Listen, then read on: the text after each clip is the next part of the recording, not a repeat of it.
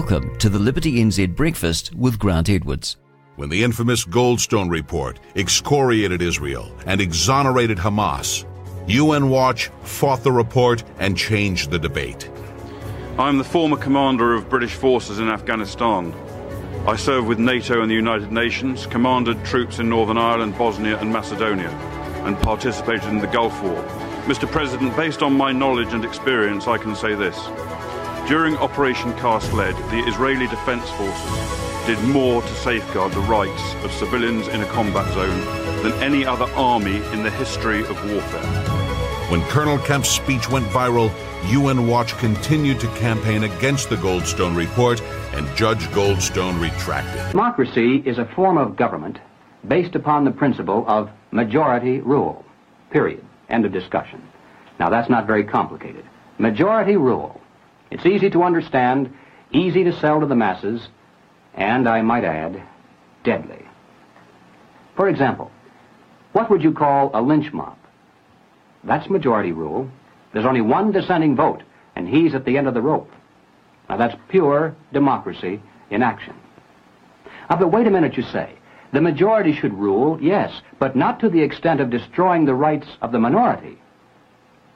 And now, ladies and gentlemen, we are no longer describing a democracy. We are speaking of a republic. A republic is a limited democracy. It's a form of government based upon the principle of limited majority rule. Limited so that the minority, even a minority of one, can be protected against the whims and passions of the majority. And how do you protect the minority from the majority? You write down a set of rules on a piece of paper. You say, this we can do, that we cannot. At the top of the paper, you write the word Constitution. And then everyone agrees to follow the rules no matter what the temptation. And when you're finished, you've created a constitutional republic.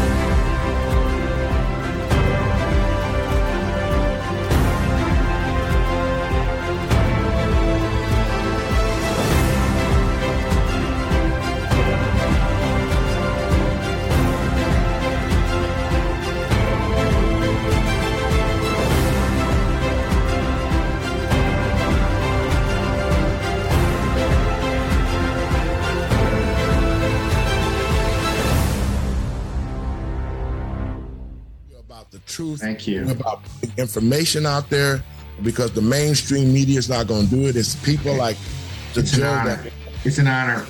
Thank you so much. We got to run. Episodes at TNTRadio.live. Now, TNT Radio News.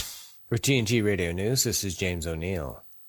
President Biden told reporters Wednesday that Palestinian terrorists have got to learn how to shoot straight, one day after an explosion outside a hospital in the Gaza Strip. And I'm not suggesting that Hamas deliberately did it either. It's that old thing, got to learn how to shoot straight. Uh, you know, and, uh, and, it's not the first time Hamas has launched something that didn't function very well. So I, I don't know all the detail, but I do know the people at the Defense Department who I respect, the intelligence community that I respect. It is highly improbable that Israel did that. Hamas, which rules Gaza, claimed Tuesday that an Israeli airstrike killed about 500 people at the hospital, sparking riots across the Middle East and forcing President Biden to scrap a planned summit with Arab leaders in Amman, Jordan.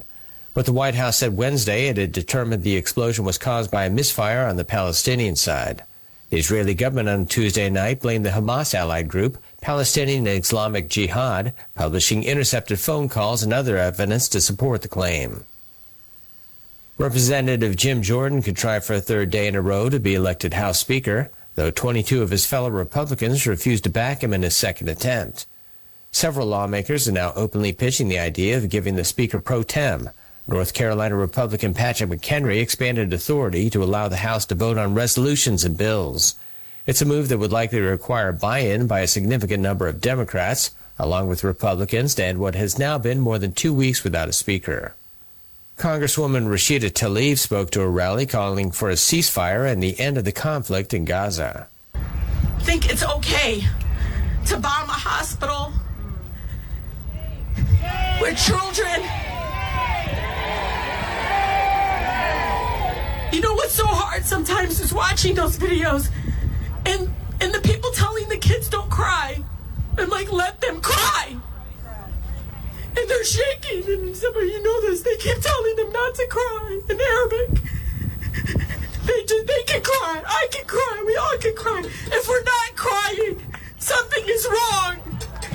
And so I'm telling you right now, President Biden, not all America's with you on this one. The U.S. State Department has issued a rare do not travel notice for American citizens in Lebanon as large demonstrations erupted in the wake of recent violence in Israel and Gaza. Starting Tuesday night, huge crowds were seen headed towards the U.S. Embassy complex in Beirut. People flying Hezbollah, Hamas, and Palestinian flags were seen trying to storm the gate, and later fires were spotted at the gate and some outlying buildings. TNT Radio's Patrick Henningsen says it seems like the public in the Middle East is overwhelmingly siding with the Palestinians.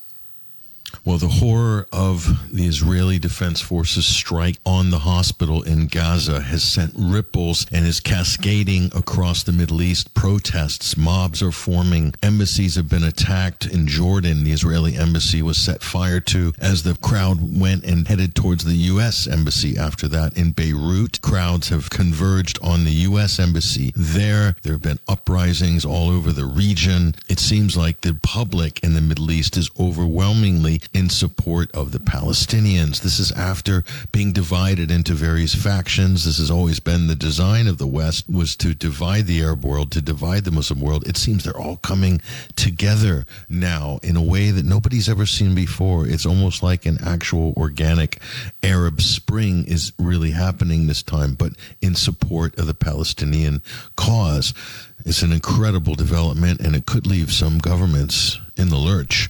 For TNT Radio, this is Patrick Henningsen. Good morning and welcome to the Liberty NZ Breakfast with Grant Edwards. Five past five, and uh, we've got an interesting program for you this morning. But we'll have uh, we'll have weather very shortly. Jordan Peterson debunks the gender pay gap. I'm interested in people being able to have different choices and having equality of outcome. The overwhelming proportion of people who are in prisons are male. Now, do you want to equalize that? What about bricklayers? They're 99% male. We've got about three quarters of the population now in universities in the humanities and social sciences are female. Yeah. Are we going to equalize that? Men work more longer hours. They work more dangerous jobs. They're more likely to move. They're more likely to work outside. They're more likely to participate in jobs in the STEM fields that are scalable. They make more money for those reasons. And that's all hidden under the idea that the reason that men and women make different amounts of money is because of their gender. All right, good morning. It uh, it's time for the weather. Let's uh, let's check it out. We're having a few little technical issues here, but I hope to sort that out as the morning goes on. Well, thanks very much for joining me anyway. Let's look at the forecast for all of New Zealand, valid until midnight tonight. Uh, first of all, the extremes. Whangarei have uh, 16.5 degrees. The lowest place, lowest temperature, I should say, is uh, in a place called Waiouru. Desert Road, isn't it? Uh, yeah, it is the Desert Road. Castle Point is the windiest. Usually it is pretty windy down there. 61 kilometres of wind per hour there. And the wettest place right now is Invercargill, but it's not too bad. 0.6 millimetres of rain falling there. I don't know, is it per hour. Is it not sure how it works? 0.6 millimeters per hour. I guess that is. Uh, the temperatures right across the. Um, right across the uh, what have we got here? Okay, uh, right across uh, the whole of New Zealand, the main centres. Now, what have we got? Stewart Island nine degrees. Invercargill has ten. Dunedin is a little warmer again with eleven degrees. Timaru it dips down to five degrees. Out of the Chathams, twelve degrees for you. Queenstown's on eleven. Franz Josef on the west coast of the South Island, ten degrees, and a little further north to Westport, uh, 11 degrees. Nelson's on 10. Blenheim is on 6 degrees. Uh, across to the North Island now, the bottom of the North Island, Wellington 12 degrees. Masterton a bit cooler there, 5 degrees this morning at this hour, 7 past 5. Napier is, um, they've got 12 degrees there, along with Palmerston North. New Plymouth's on 8.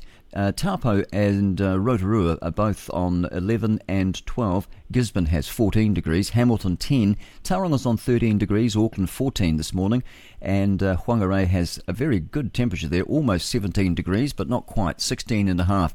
Kaitaia has 16 as well. So Whangarei is the top uh, top of the pops as far as temperatures go for um, eight minutes past seven. Let's look at that short forecast for the um, cloudy periods we've got in Northland with occasional showers. Uh, Auckland and Coromandel partly cloudy with isolated morning showers, cloud increasing this evening and scattered rain at night with easterly winds.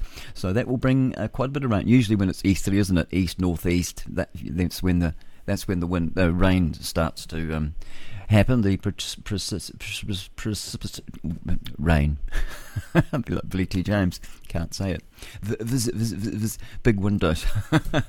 uh, Waikato to Wellington, including the Bay of Plenty and uh, the Central High Country. Also for Gisborne, Hawke's Bay, and Wairarapa, mainly fine. Some areas of uh, morning and evening low cloud or fog. For Nelson, Marlborough, and Canterbury, also Buller and Westland, fine weather for you, apart from isolated showers in Westland and uh, areas of morning and evening low cloud or fog about the Canterbury coast. For Otago, Southland and Fiordland, cloudy periods increasing. Scattered showers about the fjords and Stewart Island, spreading elsewhere this afternoon. And finally for the Chatham Islands, mainly fine weather, uh, some morning cloud. Okay, uh, well, what have I got lined up for you today? All sorts of um, interesting things. Let's um, let's when I come back in a moment, we will have a look at uh, the uh, front pages of the uh, newspapers.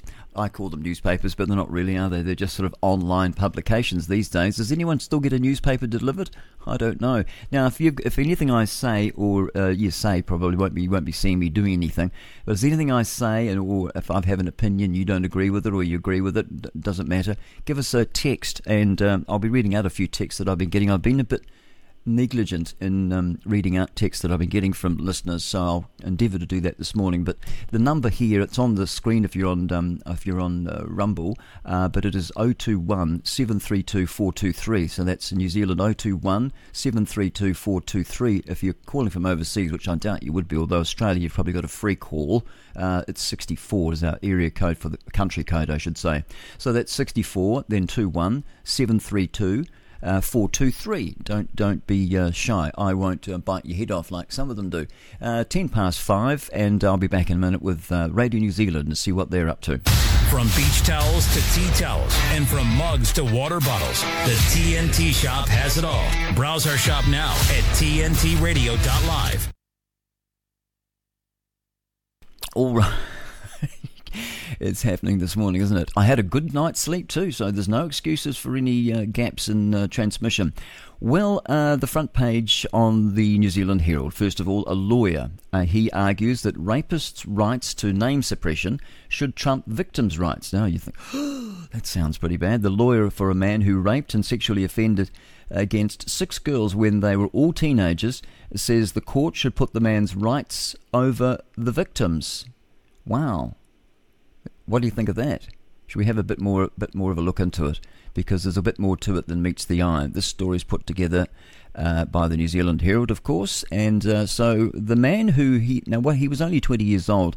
Uh, well, sorry, he's 20 now, but he was only about 14 to 17 years old. So I think that makes a little bit of a difference because it, you've got to weigh up the um, United Nations. Uh, they've got some rules and regulations on minors and uh, on youth offenders, and so they have to take that into account. I would think. Now, the man he's 20 now. Now, he has sexually offended against six teenage girls when he was 14 to 17 years old. He was sentenced to 12 months home detention last year. He asked for permanent name suppression on the basis that publishing his name would likely be uh, cause extreme hardship uh, and even endanger his own safety. The women connected to the man also applied to keep both their names secret. The Court of Appeal granted her name suppression but declined her application on his behalf. At a hearing in the Supreme Court on Thursday, the man's lawyer, Emma Priest, argued the principle of open justice did not apply to youth court, and the idea of youth justice was to allow offenders the chance to rehabilitate. Publishing his name would also be against the United Nations Convention on the Rights of the Child, which specified their interest should be put first, said Priest. However, she acknowledged the offender and the victims in this case were covered by the convention and both had contradictory interests. She said, obviously, the interests come up hard against each other.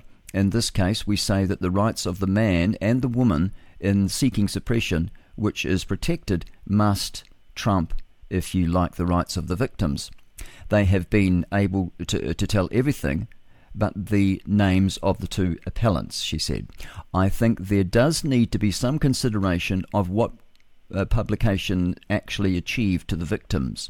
However, lawyer, Crown lawyer, that's Zayna Johnston, she said there is public interest in naming the man, and the protection of the youth court did not apply after a person was aged 18. Yes, but you could argue that he committed those offences when he was 14 to 17, couldn't you?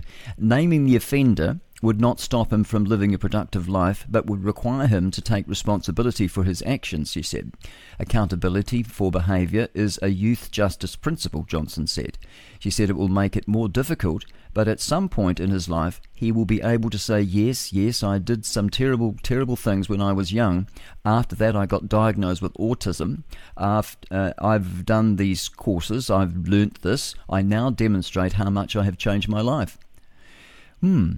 The victims were asking for no more than the usual consequences an offender of this type would face, she said. Three of the victims, who had waived their right to name suppression, wanted the man's name to be published for the safety of others.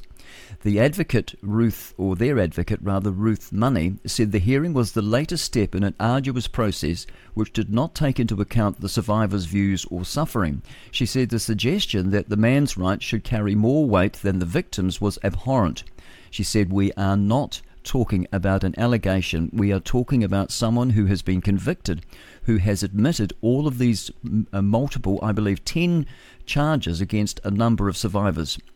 She said the community rights and certainly the survivors' rights should be privileged over anybody who has been raped, uh, who has been raping multiple women. Yes, this person was young when he was committing all of these terrible sexual assaults, but what's uh, uh, what's always lost uh, is uh, the victims. Um, yeah, the victims were, were, young as well. She said. She said the survivors have been uh, gagged for long enough, and it's about uh, the impact of suppression on them. The justice reserves their decision. What do you think? Do you think his name should be released, or do you think that he should have name suppression it's an interesting one, isn't it? He was pretty young. Um, it's a pretty pretty bad thing though. I don't know, fourteen. Gosh, I think you kind of know what you're doing at fourteen, don't you? Maybe his parents, maybe his father didn't didn't. Um, maybe he didn't. I don't know. What's the story? And and is autism is that a is that a good enough excuse? Autism. I mean, lots of people have autism, brought on through the childhood vaccinations, in my opinion. Is that a good excuse to go around raping girls? I don't think so. Not in my opinion. Anyway, what do you think? 021 732 423. If you want to text me through, you can. And uh, just talking about text there, I'll, um, I've got one here. I better I better read this one out because uh, what have we got? I've got a few texts actually, so I'll read it. I'll read some of those out now if I can, if, I, if it'll let me. Let's have a look here. What are we up to for time? 17 past 5. And uh, for some reason, I can't open the Open the jolly thing. All right, well, we'll come back to that. I'll have a look at that while we're doing something else. Uh, let's move on. Now, in sport, the Silver Ferns, this is just the front page of Radio New Zealand, rnz.co.nz. Uh, Silver Ferns break the losing streak. The Silver Ferns kept their hopes of regaining the Constellation Cup alive with a 56 53 win over Australia in Invercargill last night. And uh, scrapping fair play, reinstating a fair pay, I should say. a fair play, but need a bit of that as well. Uh, reinstating trials will make matters worse. Uh, that's what the union is saying. The Restaurant Association is looking forward to the national led government scrapping fair pay legislation and reinstating a 90 day trial for people that want to go and work in their restaurant. But the United Union, uh, they see the potential move as dismal. Well, they would, I suppose, wouldn't they? Uh, fair pay. Hmm, interesting. Uh, what else have we got here on the front page? Egypt to reinstate aid to Gaza as protest rock Middle East, according to Biden. But we do know, we do know that Egypt has been blocking aid, and so has Jordan. So it's not so much. I mean, the middle. I mean, uh, do you realise that Israel they are owed half a billion dollars in water from the Gazans. They put they give them water. Th- oh, no, electricity. I should say they give them water, and then they cut the pipes up and make uh, rockets out of it. But uh, electricity. I heard this just this morning. Uh, what was I listening to? I was listening to uh, Israel News Talk, and uh, yes, so it's half. It's, I think it's almost. A, I think it's a million shekels, which is about half a. Uh, a million shekels, is it? Are we talking? No, it's a billion shekels. So we're talking half a million dollars US. The um, the Gazans owe Israel for electricity, and then what happens is uh, they get behind and then they wipe it. So they're basically getting free power. They never pay their bills. So there you go. Terrible. What else have we got on the front page? Well, it says here that suicide figures show small improvement. Maori still the worst affected. I'll have a quick look at that for you if you like. Um, what have we got here? We've got the Mental Health Foundation. His name is uh, Sean Robertson. Uh, and he is the one that they're talking to here. The numbers of suspected suicides in New Zealand has risen uh, over the past 12 months, albeit slightly, with Maori continuing to be the worst affected. The Chief Coroner's Office released provision, provisional figures on Thursday showing the rate of suspected suicides for the year ending 30th of June was 10.6% per 100,000 people, up on 10.5% seen in the previous 12 months. But what was it before the COVID pandemic came out? That'll be interesting. This year saw 565 people die uh, by suspected suicide, up from 551. Maori may remain the worst affected group, with 15.8% suspected suicides over that's per 100,000 people. Although figures are trending down, the latest figures, the lowest it has been since 2014, it remains higher than the 14 year average of 14.1 for the general population. So there you are. That's the, uh, the figures there. And if you want the full details on that, you can get that from Radio New Zealand. Uber Eats, uh, they apologise after a driver delivers a repair bill instead of KFC. Now, for you younger ones that don't know what KFC is, that's Kentucky Fried Chicken with Colonel Sanders. Now, this story here uh, is by Crystal Gibbons, and uh, she said, uh, she says that a man whose car was crashed into when his neighbour ordered Uber Eats has been trying to track down the driver. The rideshare, it's a rideshare driver, was delivering food to a neighbouring house at around well, 8.30 on the 5th of October. Austin Liu, whose car was damaged, said the driver cancelled the food order, wiped all information from the app, that's the Uber app, and did a runner. Liu said the crash left a dent in his car and damaged the front bumper. He had not been able to contact Uber himself as he did not make the order, but his neighbour had. Liu said Uber had shown no accountability for the accident. In the screenshots of, of the response, Uber said it was not responsible for the incident and not legally obliged to provide financial assistance for loss or damaged property. Uh, Uber said it would, however, note the incident on the driver's account, and further instances would leave uh, would lead to a review of their a- uh, access to the app. Uh, if the matter was reported to the police, Uber said it would cooperate with inquiries. Consumer New Zealand communications manager Jessica Walker said previously investigations consume, hmm, previous investigations consumer had done um, had found Uber Eats was one of the hardest companies to track down contact details for. She said in cases like this, if the person had the car's registration, they could look up the driver's details on Waka which is New Zealand Transport website, and lodge a claim with the Disputes Tribunal. Without the registration details, she said it became an internal issue between Uber and the driver. She said it's up to Uber Eats to find out who was driving the vehicle. Now, according to the New Zealand Transport website, Also, they also advise that drivers need to provide their details to the owner of the damaged vehicle no later than 48 hours after a crash. If unable to find the owner, then police no later than 60 hours after. Liu wanted to see the driver held accountable, as well as contacting Uber. He'd also contacted KFC in Rototuna, that's in Hamilton, uh, where the order was picked up from. But Liu said uh, KFC refused to help him identify the driver and said that he needed to go through Uber or the police. KFC was approached for comment but directed Radio New Zealand back to Uber. The response to inquiries made Radio New Zealand uh, made by Radio New Zealand on Thursday afternoon apparently they apologised. This is what they said in their statement. Uber Eats takes all reports of incidents in our, on our platform seriously. We apologise uh, for this customer's initial experience with our support services. We are now working to contact people involved and support a resolution. That was an Uber spokesperson. So there you go, mate. Get the, the, I think it shows the importance of getting the registration, don't you reckon? I reckon. Life in the fast lane. No, we're not going to look at that story. That's an interesting one there. Concrete. Now this is a tricky one here. Gosh.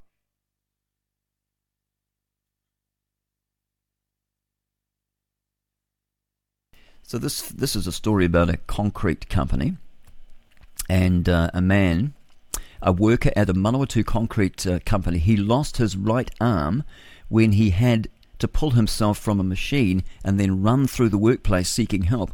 It was described by the judge as a remarkable display of stoicism.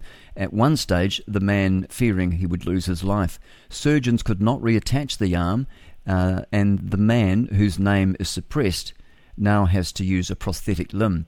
On Thursday, in the Palmerston North Court, the employer, Dunlop Dry Mix Limited of Feilding was fined $297,000.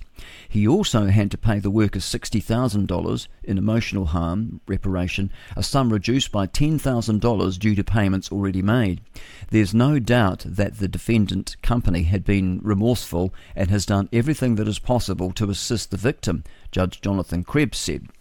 Uh, Dunlop Dry Mix admitted a charge laid under workplace health and safety legislation of exposing a person to risk of harm over the incident on the 26th of November 2021.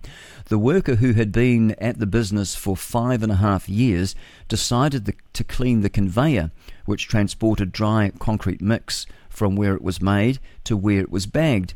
The machine was not working at the time. Workers did not have to manually operate it or work near it and a row of cones was used to keep them away. But the man removed these to clean the machine. He fetched a metal hose and used a compressor air to blow dust from the conveyor belt, but dropped uh, it in the machine.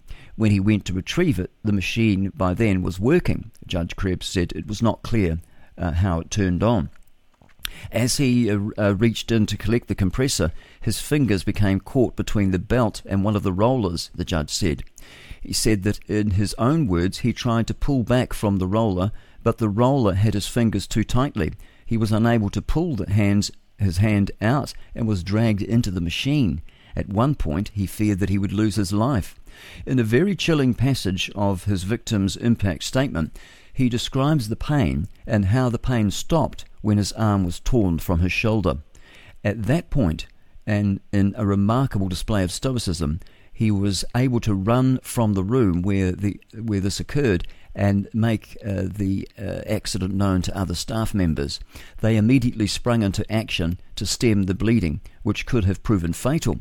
Judge Krebs says the worker, at one stage when his arm was being gobbled up, looked up at the emergency stop and realized it did not work. It seems unfortunate, to put it extremely mildly and neutrally, that that was work that was working or wasn't rather working. Dunlop, it wasn't working. Dunlop, oh goodness gracious. I'm sorry, I've got a bit of a croaky throat this morning. Dunlop Dry Mix supporting uh, worker financially, that's what they are doing. They took over the business from in, from receivership in July 2021 and had undertaken an assessment so they knew the risks of the conveyor belt. The judge said significantly more efforts than cones, tape, and signs should have been in place to keep workers away from it. The judge reduced the fine because of the business's previous good character, remorse, and a guilty plea. Defence lawyer Brett Harris he said that uh, this was a terrible case, and the most important thing was to have the best outcome and rehabilitation for the worker. The company is extremely taken aback and has found it very difficult to take a business, to take on a business that have this kind of injury for the first time and their longer experience in business. Hmm. Uh, and then Harris said the worker was paid full wages until the beginning of 2022. Since ACC payments began, Dunlop Drymix has met the 20% shortfall compared with the worker's full salary, which the company should continue to pay this year. The previous company, which fell into receivership, had lacked health and safety procedures, but Dunlop Dry Mix made positive changes, according to Harris. A prosecutor, Karina uh, Sagaga, she said the company did not provide training or instruction on how to clean the conveyor. She said as a result, the victim suffered a life changing injury, amputation of his right arm. She said this was another failure of a company to have a guard on a piece of machinery. In a statement issued after sentencing, WorkSafe said the conveyor's off switch was in the next warehouse and an emergency stop was disconnected and not working. It said prosecuting people from, uh, rather, I beg your pardon, uh, pro- protecting people from machines was a priority for WorkSafe, and far too many workers were killed or injured in that way. She said life changing injury could have been avoided if the machinery was properly safeguarded uh, to industry standards, WorkSafe Area Investigation Manager Paul Budd also agreed. Uh, Dunlop Mix was uh, improved, or they have improved their health and safety systems, and has experienced uh, providing, uh, but its experience providing a warning for other businesses. I'm not quite sure I got that right. Dunlop has improved its health and safety systems, but its experience provided a warning for other businesses. Yes, I agree now. Uh, in a statement, Dunlop Mix said that it extended its thoughts and remorse for the injured worker. Dunlop Dry Mix Limited has always prioritised re- the rehabilitation and recovery of the injured worker, and our thoughts are with this incredible resilient worker as he continues with his recovery. It said it accepted the responsibility for failures to ensure life system uh, safe systems are working, uh, including the work uh, such as maintenance and cleaning of conveyors and legacy issues from the previous company. I don't know. Well, what do you think? Do you think the um, did you think that was a fair deal for the worker? Is he responsible? Uh, he got. I think the, the company was fined two hundred ninety five thousand dollars roughly. Uh, where is it now? Have I missed it out? I might have missed that out. Oh no. Uh, yeah, two hundred ninety-seven thousand dollars. The worker only got sixty thousand dollars, and then they took off. This is just for emotional harm. Then taking off ten thousand dollars, and that was only because the company had been paying him while he was away, like while he was off work, so they, they paid him full wages the whole time. But you know, why why would WorkSafe or whatever it's called, whoever takes the money, why would they be? Who who gets the two hundred ninety-seven thousand dollars, and why doesn't the worker get some of that? And uh, I talked about this yesterday. I just think it's it's crooked. You know, that's all he gets. But then on the other hand, what do you think? Text me through on 02, 021 732 423 should the worker take full responsibility for his actions? Who's responsible? Why is it the why is it the company is? I mean, I've been put in situations where I've been asked to do something that I felt was dangerous, and I just said, "Oh no, I won't be doing that," and here's why. And they said, "Oh, you're right, fair enough." But you know, they could fire you too, or they might just try and find a way to get rid of you because you're difficult or you're non-compliant. But I think it needs to be, and I think in that situation, then that would be when you'd go for the company. But do you think that the the um, workers should be responsible for their actions, or do you think the company should be? I mean, I think there should be some responsibility because of that um, safety switch being disconnected. That was pretty poor, and they had done a thorough check on the on the um, the whole business, hadn't they? They'd done an evaluation of safety, and they they found some issues, but obviously they didn't get onto them. Blimey, I still think that personal accountability I do. Personal responsibility in workplace incidents, if you ask me. That's my personal opinion. Okay, uh, so that is the New Zealand Herald. Uh, we've got another one here, and I'll uh, bring it to you in just a moment. I just have to have a good croak. Uh, so that I don't continue to, I don't keep coughing all the time. So we'll do that, and I'll be back very shortly uh, with a bit more news for you. The TNT Shop has great gift ideas for your furry family member at TNTRadio.live. I'm a Palestinian. From 21 until 48, I carried a Palestinian passport. There was no such thing in this area as Jews and Arabs and Palestinians. There were Jews and Arabs. Two of the most hated people on planet Earth right now are politicians and the media. They're trying to divide us. They're lying to us. They're everybody's catching on and everybody's starting to get it now, right? We didn't get it two and a half, three years ago. Everybody's starting to get it now. I don't, I don't give a shit what the media does. I don't care what they do, what they say. They don't matter to me. They're not as powerful and they're not as influential as they think they are. Alrighty then, it's uh, 20, oh, what have we got, 28, no, yes, 28 minutes to 6 here at the Liberty NZ Breakfast with Grant. Uh, okay, so we've, that's, I've just about done, oh no, just one more story here, at RNZ that I want to talk about. I'd like your opinion on that. Text me through. For some reason, I can't read the texts out on this phone. I've swapped phones. It's not working. Now, this is a story from Southland, and the school is the Catlins Area School in Okawa, way down in Southland.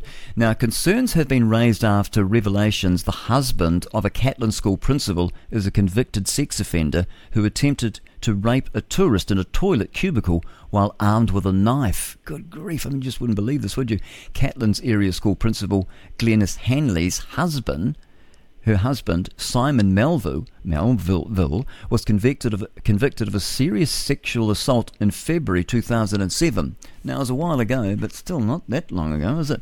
In um, on the uh, 29th of September this year, an anonymous individual sent staff and parents an email about Melville's past, with screenshots of a Dominion Post article describing his conviction attached.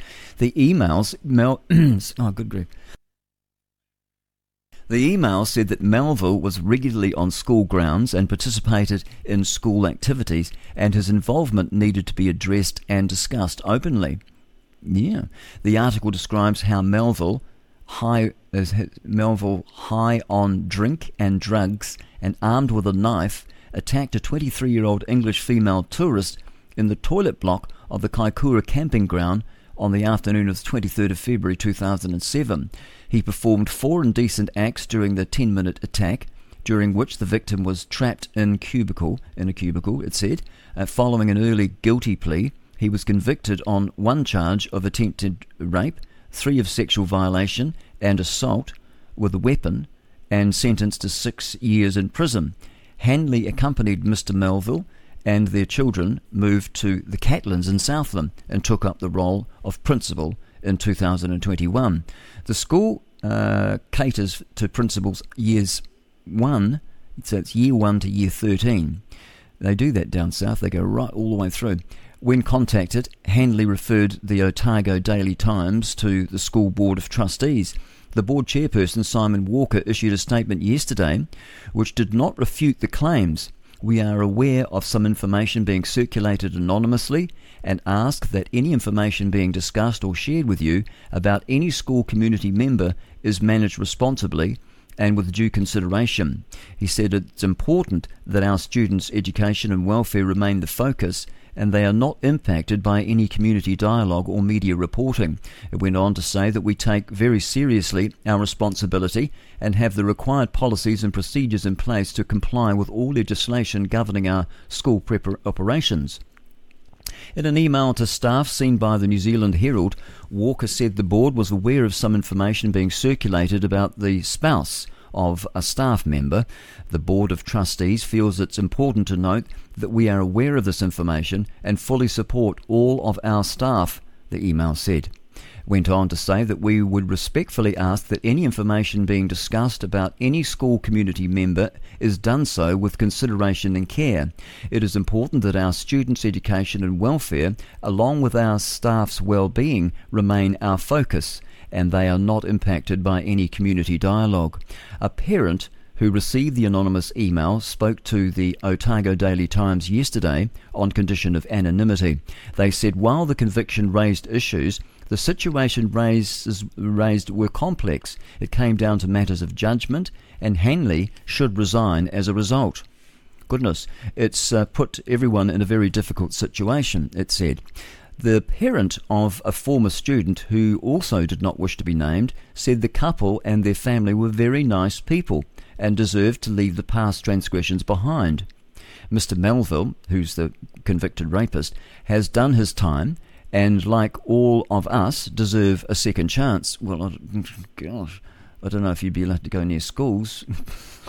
I just, I don't know. It's unbelievable, really. Oh, gosh, why would you marry a, one, a bloke like that if you knew that?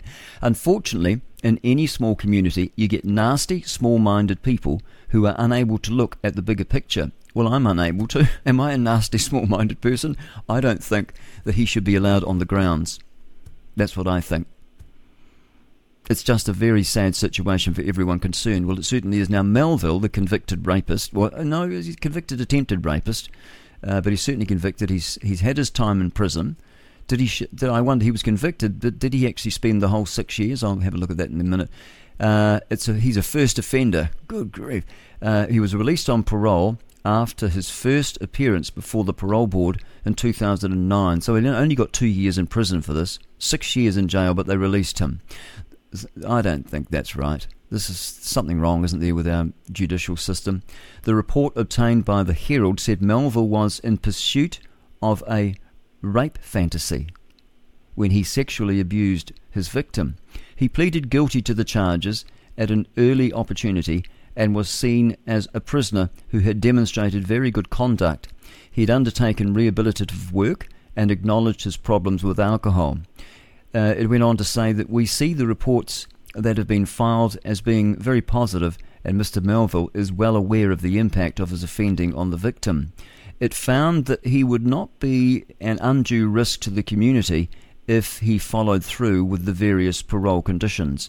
The conditions include attending a community based uh, sex offenders treatment program, an alcohol and drug counselling program, and to not undertake any employment in the tourist industry, which brought him into direct contact with tourists. Education of um, uh, Ministry of Education Southland. Uh, the leader Nancy Bells, she said the ministry was aware of information that had been circulated anonymously. She said all schools must have clear policies and procedures in place that comply with their governance responsibilities. She said any parents with concerns about the safety and well-being of their children should contact the school in the first instance. She said we have uh, received an anonymous complaint which was referred to the school to manage through their formal complaints process. Employer matters should be directed to the Board of Trustees as the employer. Hmm. Daily, uh, that's the Otago Daily Times. I don't know. What do you think? 021 732 423. Send me through your texts, and uh, if I can get my phone working, I'll um, I'll read them out. That's uh, I don't I don't think you should be allowed on the ground. I don't think you should be allowed near flipping kids. Frankly, I don't know. I'm just like that. I don't know. I don't forget. Does a leopard change its spots? Is he, you know? Is he really? Is he really all right now? I mean, what would make someone do that? I mean, alcohol. Mm, could you blame it on alcohol? A fantasy. What was it? A sexual fantasy? They said. Uh, I mean, what's he been doing? Has he been poring over porn? That's something you've got to watch out for. Actually, porn, you young chaps. If there's any listening, probably not. You don't like listening to old geezers like me. Um, it's 20 f- minutes to yeah, 20 minutes to six. We'll have the TNT Radio News at six. But um, what did I want to say about that? I don't know. I think that um, if you if you allow yourself to go clicking on porn and watching porn, uh, that could that could lead to terrible things. And I, will guarantee you that he it started off just by doing that, looking at pornography, uh, probably online. And who was it now? Um, Richard Dahmer, uh, I think that's his name, the one that was a terrible um, uh, serial killer in the United States. He said in in an interview that it started off by just looking at porn, and then it just he just got worse and worse and worse and wanted more and more sexual gratification. And then the next thing you know, he's killing people, killing women uh, as well to satisfy his lust. It just, uh, uh, you know, it's bad news, man. You just got to keep sex to marriage, and it's got to be healthy, and no sex before marriage as well. That's the way, you know, that's something that I wish I'd really sort of focused on when I was younger. I mean, I'm not being a hypocrite here. I mean, I I was pretty pretty out there, but um, uh, I think that's very, very dangerous to be you're looking at porn. And I think if, you, if, you, you're doing that, you've got to pull yourself together and uh, uh, you get a. I shouldn't use words like get a grip, but you know what I mean. I mean, you should. You've just got to go get outside, get out and do something, play some sport or something, do something, do some work, get out, get away, get out of the house. Most of the wicked stuff happens inside. I've noticed, just at looking at things over the years. Um, you know, get inside. The devil finds work for idle hands. Get out and do something. Chop some wood, cut some trees down. Just be careful though. You get work safe chasing you if something goes wrong. And uh, chop up some firewood. You know, do something. Get a sweat on. Uh, do something physical. Build something. It's, it's, the Bible says it's good for a man to work with his hands. So uh, yeah, and uh, and Jesus said, you know, even if you even if you just um, look at a woman as to lust after her, you've committed adultery with her in your heart. And that's as bad as actually committing adultery, taking another man's wife. That's what adultery means. And, um, you know, I'm people, some people would disagree with that interpretation of it, but that's the they, I've studied it, and that's the that's the take I get. Okay, so there you are. So that is the New Zealand Herald, and uh, when I come back, we'll have a look at uh, what are we going to look at next? Newshub. Should we give them a try? We'll give Newshub a try and we'll be back in a minute. Jesus is dying on the cross. Two thieves are hung on either side of him. First thief turns to him and says, Come on, miracle boy from Nazareth, get us off these crosses. And then based on that, I'll believe in you. Come on, little miracle dust, Jesus. And when I see it, I'll believe. Second criminal turns to the first criminal and says, You idiot, we're dying here because we deserve it. But this Jesus, he's the innocent, holy, pure Son of God.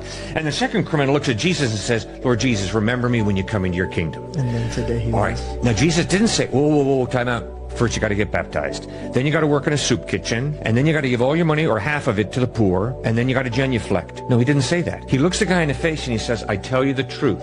Today you'll be with me in paradise. Okay, so that's grace. He didn't deserve it. But he trusted in Christ. Christ forgave him and gave him eternal life. Now, if the guy would have gotten off the cross, would he have tried to be baptized? Would he have tried to celebrate communion? Would he have gone to church? Would he have given money to the poor? Absolutely. Would he have lived a perfect life? No way. None of us live a perfect life. Certainly I don't. But by the grace of God, he would have changed and become more the man that God created him to be than he was at that time. So you see, the real issue when it comes to faith is not how many works have you done. The real issue is, is your faith genuine, sincere, or is it insincere? And sincere faith will be shown in the way I seek to obey Jesus. It's quarter to six. Well, what do you think of that? Do you agree with that? Do you think that it's just by faith? By grace are ye saved through faith, and that not of yourselves, it's a gift of God, not of works, lest any man should boast. That's what the Bible says. The Catholic Church, they say no, no, no, you've got to keep the seven sacraments of the church. You've got to be infant baptized. If you don't get baptized, you'll end up going to purgatory or hell, whatever. Uh, and you've got to keep all the other sacraments as well. I can't remember what they all are. Confession, got to pay your money. If you do something wrong, you got to pay money. Al Capone enjoyed being a Roman Catholic. He could just go and, murder people and rob banks and do all sorts of corrupt corruption. I don't know if he did he rob banks. He was certainly a crook, wasn't he, Al Capone? Um, yeah, and uh, but he was a Roman Catholic, so he would just go along to confessional, I suppose. Wouldn't he pay a bit of money to the priest, and they'd "It's all right, bless you, my son. You'll be all right." No, no, no, you get, get off that. They put a lot of trust in the priest, don't they? In the old confessional. Okay, well, let's move over to uh, Radio. No, we've done Radio New Zealand. I've done that one to death. I'm going to have a look at Newshub. So we're on Newshub now. The front page, I've just done a quick refresh. First home buyers hit a record high share of property market, according to CoreLogic. Uh, let's let's well, I'll, go, I'll give you the headlines and then we'll go and dig in. How about that? So that's that one. And then from Australia, a Chinese student, uh, students rather in Aussie uh, New Zealand tricked by scammers into faking their own kidnapping. Oh, that's got you thinking, what's that about? Now, in the polls, polls reveal that Kiwis want a referendum on the Treaty of Waitangi. Now, do they or not? Or have I read that wrong? We'll get back to that one in a minute. Transport. A white elephant, Luxon to scrap light rail. Auckland Mayor proposes cheaper option. In sport, netball, the Silver Ferns keep Constellation Cup series alive with victory over the world champions Australia. And in rugby, Rugby World Cup on high alert. Fan zones at risk after repeated terror attacks in Paris. Police uh, use of force by police officer who broke a man's arm during arrest justified according to the IPCA. That's the Independent Police uh, Conduct Authority, I think it's called, in fashion. Oh no, gosh, fashion. Who's interested in fashion? You can have a look at that yourself, girls. I've forgotten any left. Um, what have we got here? Conservation. Dunedin scientist finds a new way to control possums after sequencing genome in world first. Oh, okay. And in food and drink, Luxon reveals what he buys uh, with his $60 weekly grocery shop. I don't know. All I'm doing is encouraging you to go and having a look at this propaganda publication, aren't I? Newshub. Uh, all right, let's look at the first home buyers. According to CoreLogic here, it says that uh, first home buyers have hit a record high share of residential property market, account, accounting for about 28% of September's purchases, new data has found. CoreLogic chief economist Kelvin Davidson, he said this was due to the lower house uh, price list competition from speculators or investors, plus low deposit uh, allowances. He said, however, that may take a slight turn following the government changes. Uh, in CoreLogic's uh, latest monthly property data on Thursday, Davidson said first home buyers are dominating the market in most cities. In Auckland and also in Otautahi, oh, you. Oh, why do they do this? Because I, I missed out the first bit there, Tamaki Makaurau, because I'm not reading that out. Uh, it's Auckland, and then they got me with the next one. It's Christchurch. So in Auckland and Christchurch, they made up 29% of the purchases. Independent economist Tony Alexander's October survey also showed first home buyers remain strongly interested in purchasing property. His survey showed a net 59% of respondents said that they were getting more inquiries from first home buyers. This tells us that the extent to which young buyers are driving the upturn in the housing market is not easing, and if anything, it may be strengthening. There you are. So, what do you think about that? Owner occupiers moving house, 26% of purchases, and mortgaged multiple property owners, 21% of purchases, have been relatively quiet compared to normal in the third quarter, according to Davidson. Activity among those groups could pick up following the National Party's election to government last week. What else did he say? But we're not convinced it will radically transform the subdued recovery that has commenced. However, Alexander said investor inquiries are at the highest level since the 20, uh, 2020 year, and borrowers are fully op, uh, opting uh, for 18 month to 24 month fixed terms.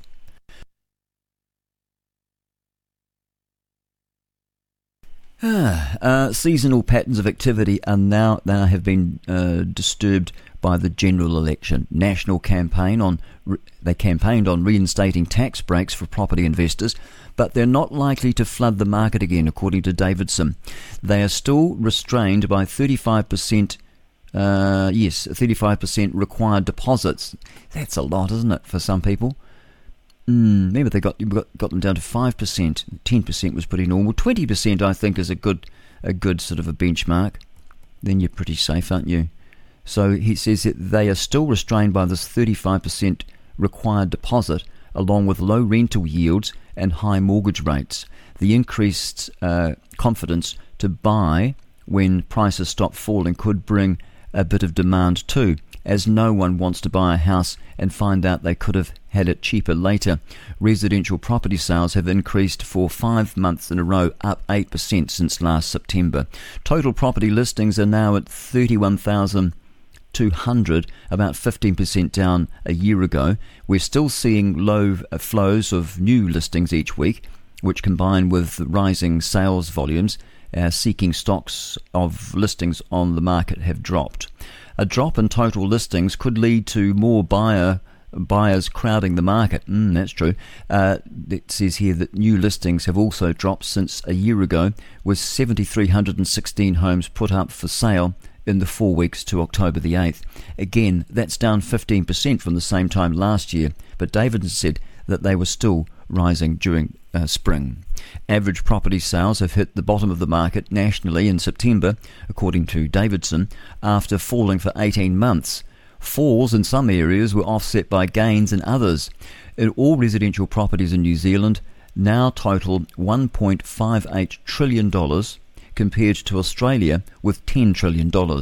Three weeks ago, the uh, ANZ Bank, that's Australian owned, isn't it? Yes, the Australia New Zealand Bank, said the nationwide median house price could rise eight to eight hundred and twelve thousand dollars by the end of the year, up from September's seven hundred and eighty thousand dollars. The strong labour market, record high net immigration, and changing demographics could put upward pressure on prices. In some retail banks, they predicted that the uh, Reserve Bank, they've given it a Maori name, but I refuse to read it out, uh, the, Mar- the Reserve Bank will keep interest rates higher for longer, which Davidson said is a significant challenge. Average weekly rents were up 7% in September compared to a year ago, reflecting higher wages, but also tightening supply and demand balance as, as, as migration soars in New Zealand. The gross yield of rental properties has increased to 3.2%, up 2.6%. Uh, during most of 2022. When it comes to mortgages, about 54% of current home loans by value are due to roll over into higher rates over the next 12 months. Davis said inflation had passed its peak and the full effects of the rising official cash rate are yet to make their way through the economy. Mortgage rates are close to or already at their peak. And uh, that is a Newshub story there. And uh, I think I didn't do too bad considering I hadn't read it before. okay, so what else have we got here? Uh, a white elephant. And this is we're looking at transport. Oh well, let's just look at the polls first of all. So we're on Newshub. A Reid Research poll, that's a Newshub Reid Research poll, reveals whether Kiwis want a referendum on the Treaty of Waitangi. Ah, what do you think about that? 021 732 423. Text me through what your opinion is. As New Zealand awaits for the 570,000 special votes to be counted to confirm the final result of the election, parties are remaining tight lipped on how the government negotiations are going. Uh, one, well, Winston Peters has been caught, you know, him and his team, they're down there in Wellington, so obviously uh, things are looking better for them. Uh, one major issue to address is whether to accommodate ACT's bottom line of a referendum on the Treaty of Waitangi. Out if there is, and it's a fair referendum, in my opinion. I'm, I should just keep reading and not have my opinion. We'll do that at the end. Okay, let's do that at the end.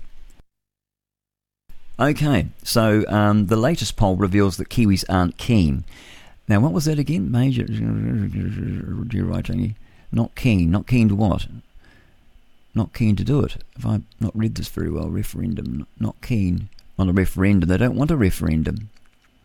Okay, Christopher, Christopher's, uh, uh, the Christopher craze of uh, taking off, or is taking off, at least at Cockle Bay Primary School. National leader and incoming Prime Minister Christopher Luxon was swamped by children during a visit on Thursday. That's nice. I don't think the other guy would have. Luxon chose. I've got a bit of a soft spot for him now, though. Chris. Now he's uh, it's Chris um, Hipkins. Now that he's gone, and now I know he's not a homo. He's married to a nice girl. She looks really lovely, actually. Um, what's her name? Tony with an I. So Luxon, he chose his old stomping ground as one of his victory on his victory lap. It was a big blue thank you to New Zealand as we as we wait in limbo land. Not really. We're not really waiting in there. What does Seymour say? Seymour has a policy to rewrite the principles of the Treaty of Waitangi. Do you think that he'll that they'll push that through? He wants to, uh, to go to a referendum. I think if there's a referendum, I don't know why would you scrap it. There's nothing wrong with the Treaty of Waitangi. I think I would vote to keep it as long as it's read the way the words are on the page. I mean, words have meanings. If you just look at it, there it is. But there's all these arguments, you know, the Maori version says this, and then there's another version. There's all these versions. It's pretty straightforward. There's only three, uh, what do you call them? Three um, uh, sections, or um, probably not the right word, but there's three, three parts to it. What would you call it? Oh, I don't know. Can't think today. Can't think. 5 2. Don't let me forget the news. um, anyway, Seymour has a policy to rewrite the principles of the treaty. I don't know why it needs rewriting. I think it's absolutely fine. Uh, the discussion is not divisive. Uh, the current policy directive is divisive. The way uh, to heal that division is open, honest discussion. Well, you'll have to kind of agree with them on that in a way. So maybe there should be a referendum on it. And I think, I don't think people want to scrap the Treaty of Waitangi. I think it was a good treaty. Um, it's just that it's being turned inside out, isn't it? They're trying to change the meanings of words. So that's we that wee story. And uh, what else have we got here? Um, there was one more that I wanted to talk to you about. Uh, transport, yes, in Auckland there, um, the incoming Prime Minister, Chris Hipkins, is going to scrap light rail. Auckland Mayor suggests a cheaper option, so he's not sort of disagreeing with him, is he? And it comes after the national promise to scrap the former Prime Minister Jacinda Ardern's plans for the transport link within its first 100 days in office. I wonder if they follow that through. The proviso from Wayne Brown is that the project would have to be built at a fraction of the cost of previous options.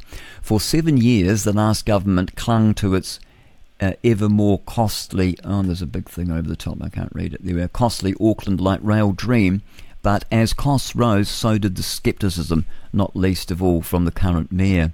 They completely lost the sight of any rational economic judgment, so stop, uh, stopping, thinking again. Uh, what does Auckland need, according to Brown? He said to start again, they need to dump what they've got and get the snouts out of the trough. Oh, yes, here's all sorts of comments like that. But far from dismissing the idea out of hand, Brown's looking overseas for solutions. He said the network in the French city of, of Angers, is it? I guess that's how you say it, costs uh, $53 million per kilometre, up against uh, $375 million uh, which he described as being the cheapest option for the route linking the city centre to the airport. He said much cheaper, rational, a rational way of fitting in what Auckland needs for its overall transport plan for people and freight. And that's what he, and I agree. A transport advocate, Matt Lowrie, agrees. Mm, good on you, Matt. Costs could easily be slashed. He said, We consider and we could deliver it a lot, a lot cheaper, and uh, that uh, means it, what's happened here? Have a brain a brain function. Had just had a stroke, and that and what that could mean is uh, instead of building one line, we could deliver three or four lines. Yeah, look, that'd be good, wouldn't it? Incoming Prime Minister Christopher Hitchens said that we'll talk to Brown, but the spend of up to 300 billion will be better put to other transport priorities. He said we want to cancel light rail. We think it's been a white elephant he also said we've spent up to $150 million over the, a number of years. It hasn't progressed anything. Luxon wants to completely rule it out. As you've seen in our Transport for the Future policy, there's 13 roads of national significance. There's four public transport projects, three of which are here in Auckland, he said. Uh, he said the projects would be the, a game changer and would help people move around the city easier. But Lowrie agrees with Brown, that's Mayor Brown. Uh, change the plan, don't scrap it. We need to address how many buses we have in our city centre. We need to make it easier for people to catch public transport. We need to upgrade our town centres in places like Balmoral, Mount Roskill, and Mount uh, Eden Valley. Yes, Eden Valley. Those need uh, needs all still exist, and they all still justify the need for investment in light rail. Auckland Light Rail Limited released a statement to Newshub saying that it understands the incoming government will have a large program across a wide range of portfolios it needs to consider and work through. They are already in brief. Uh, they are already ready. Oh, sorry, they're ready to brief the incoming minister when required. Oh, there you go. Okay, uh, now I'll tell you what. I've um, been introduced to a new man uh, he's a geopolitical anal- uh, a geopolitical political analyst. Having trouble getting the words out today. His name is Peter Zeihan. That's not spelt like the, the Jewish, the Zionist, which I am. I'm a Christian Zionist. Uh, no, it's um, it's Z A I H A N, and uh, a new uh, a fr- uh, person that I, I, consider him a friend. I've had a good long conversation with him. His name is John. I won't give you his last name, and he introduced me to this fellow. So we'll be hearing from uh, we'll be hearing from Peter Zeihan too uh, a little bit later after the news. Okay, so here's the news coming up very shortly. Gosh, I missed that altogether.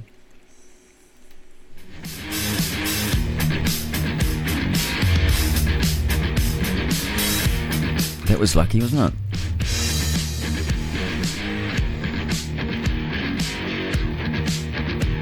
Gosh, sorry about my volume. I can see that it's been way up. I must hope it's not distorting too much.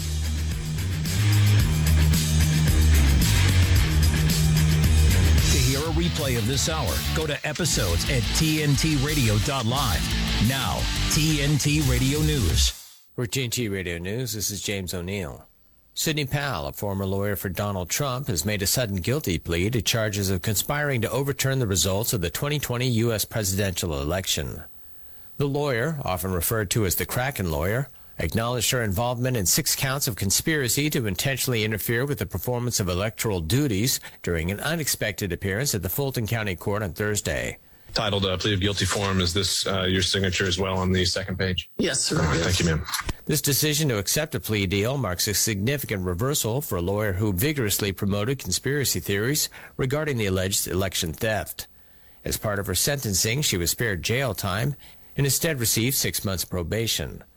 However, her move has sparked speculation about whether she might cooperate and provide information related to her previous involvement with the former president.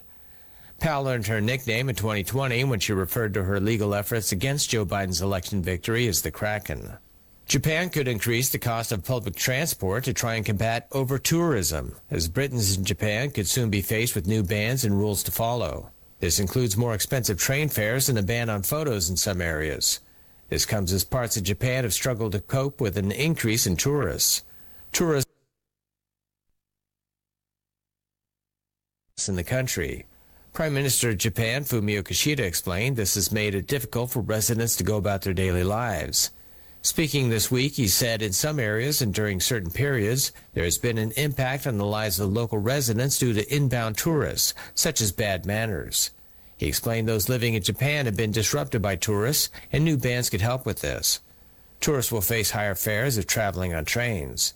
This is to be used as a deterrent rather than make profit.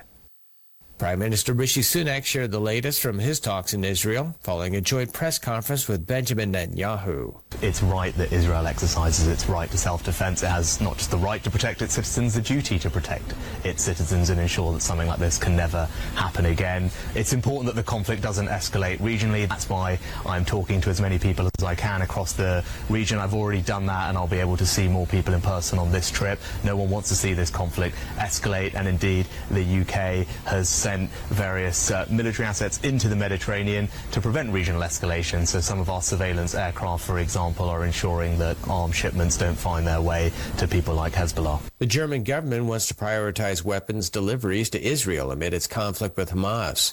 According to unnamed government officials, commercial applications from companies for arms exports will be processed and approved with priority given the current situation in the Middle East.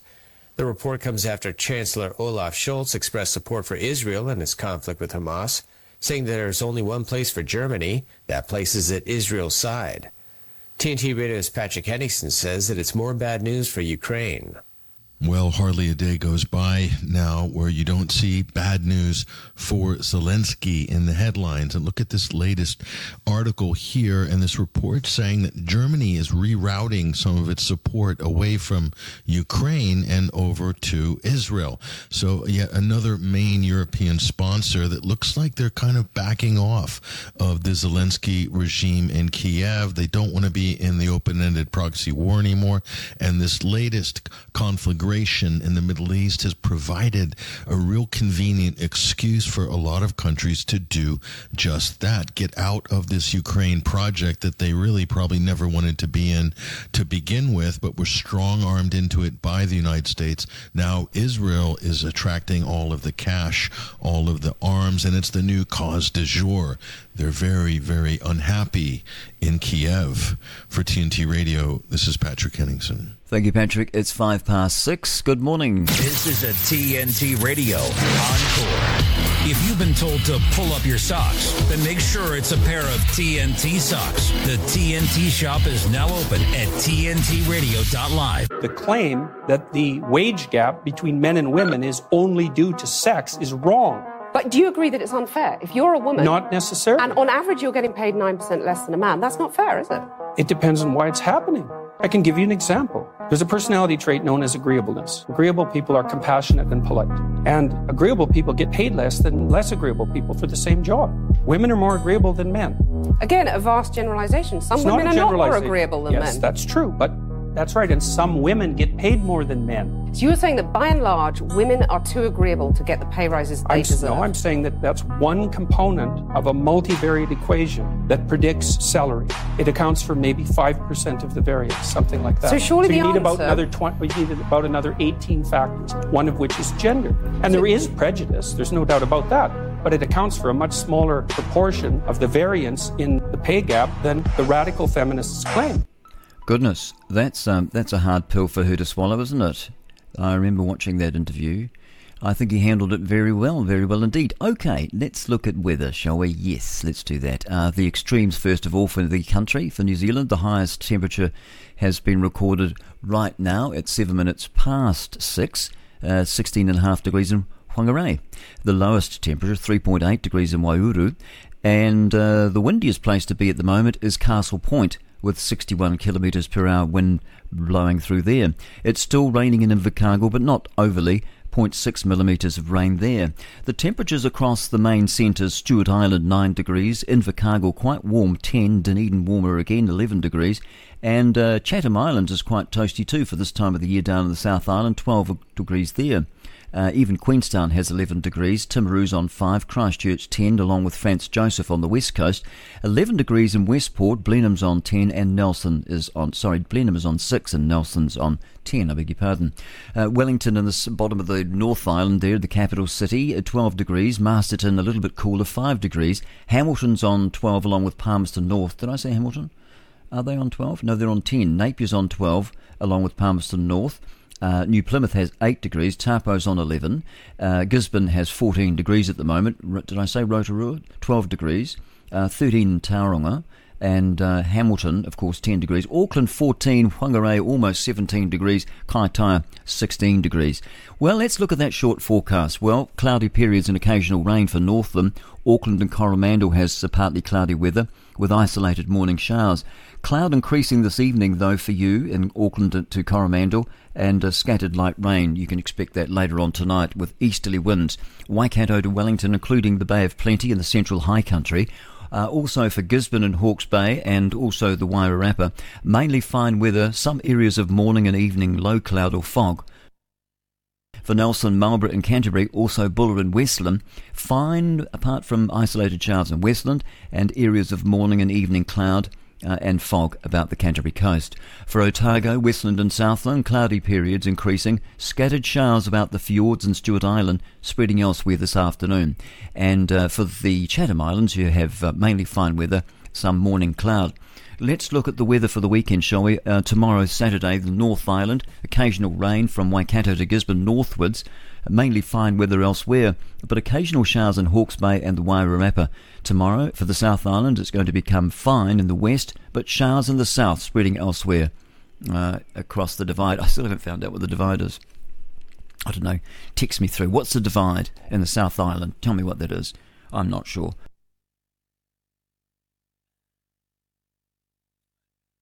Gosh, I didn't think I'd be able to put the microphone back on after that one. Uh, Sunday, extended forecast for Sunday in the North Island. Showers in the east, easing and becoming isolated uh, later on. Uh, fine spells elsewhere, but isolated showers north of Taupo. In the South Island on Sunday, mainly fine weather in the west, scattered showers elsewhere, clearing in the late, uh, in the south, I should say towards the afternoon. Monday, what's it going to be like when you go back to work? Well, in the North Island, fine weather. In the south, Isolated showers with fine spells elsewhere. In the South Island on Monday, isolated showers in the northeast, clearing then mostly fine.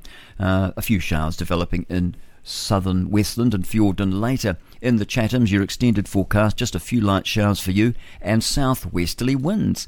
Okay, uh, in one moment, I'll be right back and we'll have a look, uh, just finish off Newshub, and then we'll go to uh, stuff and see what they're up to. And then we better get over and have a little bit of a gander and see what's happening in Israel. I believe the natural order of the world is God, men, and women. And when we try to confuse women and say we're equal to men and that we have an ability, like that we should be able to control men, that's when evil I mean, I don't happens. think there's equality with men and women right, at all. Right, right, but, but, no, but I think I think we're supposed to I think we're supposed to submit to men's authority. Mm. And I think when we don't, that's when evil happens. And so typically when when there's a dysfunction in the family, it's because the woman was trying to impose her will on the man.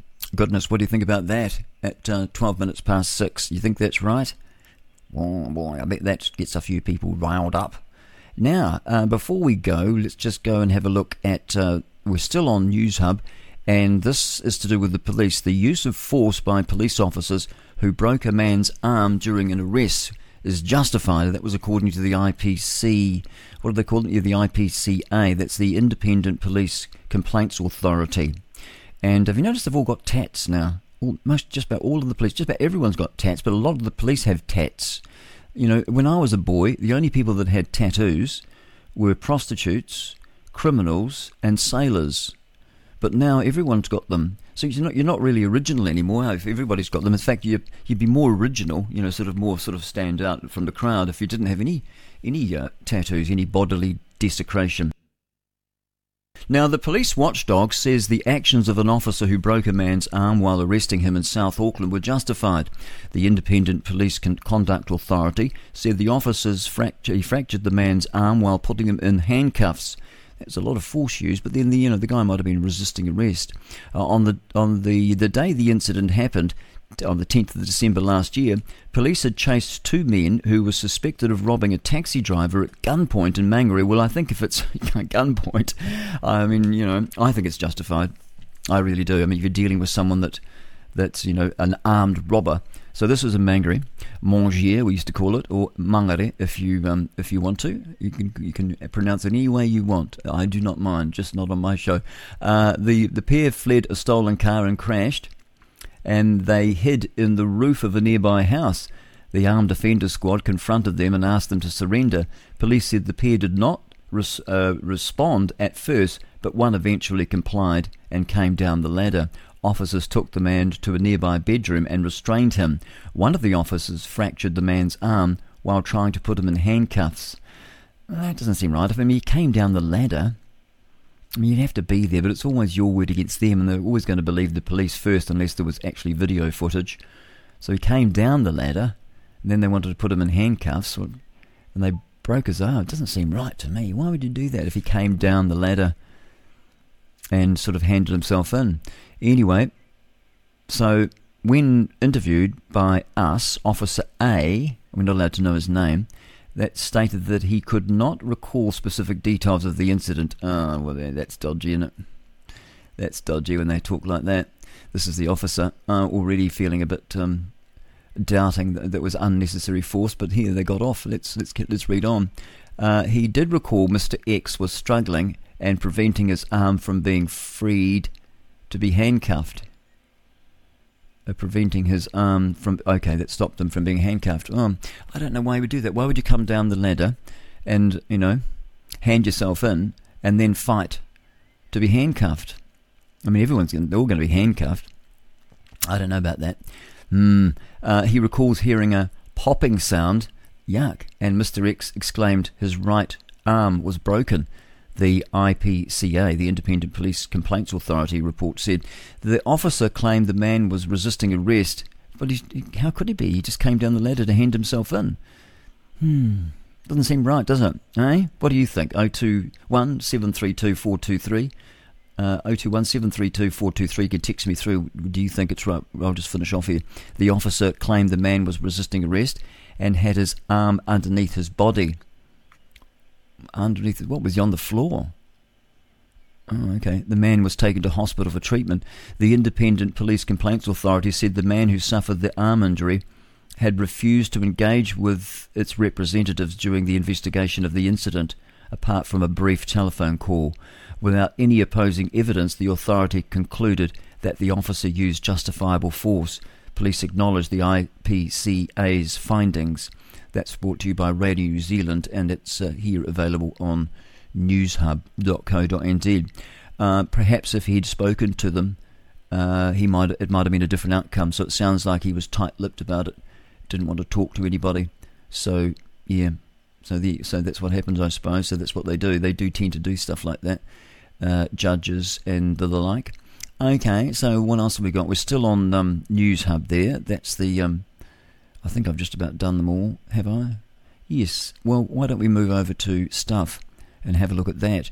Now, no holding anything back. Anxious All Blacks look to avoid semi final pitfalls.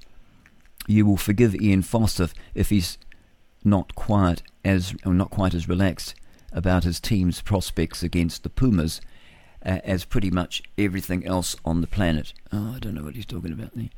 Uh, perhaps I'm not very good today. Okay, so that's just like a magazine, this thing, isn't it? Hopeless. I might give it a miss. They've got pretty much, we've got just about covered up everything, haven't covered it up. we've covered everything, I think.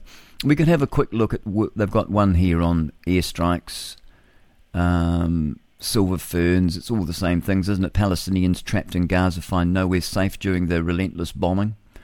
Um, you've got to remember that um, propaganda on both sides is part of warfare. And so we have to remember, I mean, those people that uh, that have been uh, sort of attacking embassy, the Israeli embassy, uh, we found out that it wasn't Israel at all that uh, bombed the hospital, the Baptist hospital in Gaza Strip. Uh, it was actual fact the jihadis, the terrorists, uh, they fired off a missile and it misfired and exploded over a car park in the hospital. And even even the fact that you know the the building's still fine uh, and three to five hundred people deaths is exaggerated, totally exaggerated. Obviously, a few people were injured, possibly killed, but it's just so hard to tell because the they are very skilled at um, at pumping up the numbers. They've been at it for decades, and they've got. Uh, if you go on YouTube, uh, might not be on YouTube. Used to be on YouTube. They might have suppressed that information, but uh, it's called Pallywood and uh, so you, you, basically, you know, named from Hollywood, Hollywood, Pallywood, Bollywood. So Pallywood, they they're all acting, and uh, that it looks as though people are being rushed into ambulances, or you know, they've been injured and all this sort of stuff, or they're under fire and all that. But it turns out it's all just scenes and acting, and they've got the cameras there, and uh, it's just pretty much they do that, and they do that. Um, there's a certain place I think they do that on one of the borders near, Ga- yeah, the border with Gaza, I think it is And uh, so, yeah, so watch out for that. Pallywoods, there's a lot of acting going on. And we fall for it, don't we? Now, my mother used to say something that was uh, very, very wise advice. She would say, believe nothing of what you hear and only half of what you see. I like that. And that was well before all the videos and all this online stuff. She told me that when I was a boy, back in the 70s. Believe nothing of what you hear and only half of what you see. I think that's sound advice. Now, a former Tuvalu government secretary is running a cleaning company in Blenheim.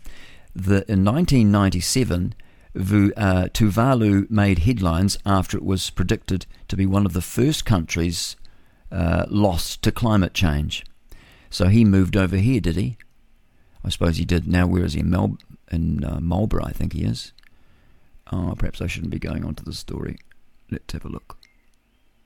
No, I'll leave you to it. But look, that's a success story. He's there in, in Blenheim and Marlborough. He's um he's doing well over here. He's come out from, from the islands there, the sinking islands, and they're blaming that on climate change, aren't they? Okay, uh, so I've had enough of stuff. I find it sometimes it's good, and other times it's terrible. I wonder if I've just on the. I'll just try again and try hit national news and see if that's going to improve. Ah, a little bit better now. Uh, restored a Chevrolet Roadster is ready for rally. Oh, really? Uh, John Campbell's 93 year old vintage car was a pile of parts when he got it home 30 years ago. Uh, okay. Okay, yeah, it's all very magaziney, so I'll leave that. Uh, let's pop over to Israel now. Let me see if I can. I, I, for some reason, I cannot give you Reuters. I don't know why. Sometimes this happens. Uh, I thought perhaps that it was my uh, here we are. I've got Reuters now. Let's have a look at international news from Reuters.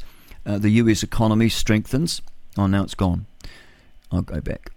See if I must have clicked the wrong button there. Oh, we're really having trouble today, aren't we? The news wire. Here we go. The U. Oh, now it's gone again. Oh, it's come back. I see. It's just put a banner up top, which I'm not used to. The US economy's strengthen and uh, strength and con- uh, continues uh, tight labour markets could warrant further Federal Reserve interest rate increases.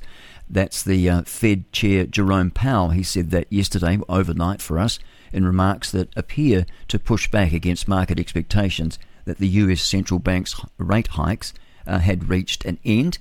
In New York, Reuters, they you may never have to read another news story in your life if you have artificial intelligence that can digest all the web's information and serve up a summary on demand. Now, if I want to read this is Google, if I want to um, go into that story, I've got to pay money, so we're not doing that. This is Google. They push uh, deeper into AI, artificial intelligence. Publishers see uh, fresh challenges. Now, in China, Hong Kong, and I also want to um, bring you this fellow called Peter Zeihan. Uh, he's a political, a geopolitical analyst. Peter Zeihan. It's Z A I H N and uh, he's having an interview with Joe Rogan, and we'll bring that to you before seven as well. Uh, hopefully, I won't forget. Okay, uh, Country Garden Broad, uh, it's called Bondholders. They're seeking urgent talks with the troubled property developer after it missed a $15 million uh, coupon payment, a repayment it was, uh, putting it back, putting it at risk of default, according to three sources with direct knowledge of the matter. And in Gaza, according to Reuters, Israel is vowing to wipe out Hamas in a relentless onslaught on the Gaza Strip, but has no obvious end game in sight, with no clear plan on how to govern the ravaged Palestinian enclave, even if it triumphs in the battle. Hmm. Well, what do you think? I think they're going to go in and take full control of the Gaza Strip. And my personal opinion is that that's what they need to do. Protesters demanding the release of hostages taken by Hamas planned a rally in New York Times Square on Thursday as President Joe Biden faces mounting pressure to leverage every diplomatic tool to secure the freedom of any American captives. Well, they all need to be released. In Venezuela, state run oil company PDVSA has begun contacting customers with crude supply contracts uh, amid the temporary lifting of US sanctions. Uh, two people familiar with the, the matter, that's what they said on Thursday, moving to resume cash sales to global refiners.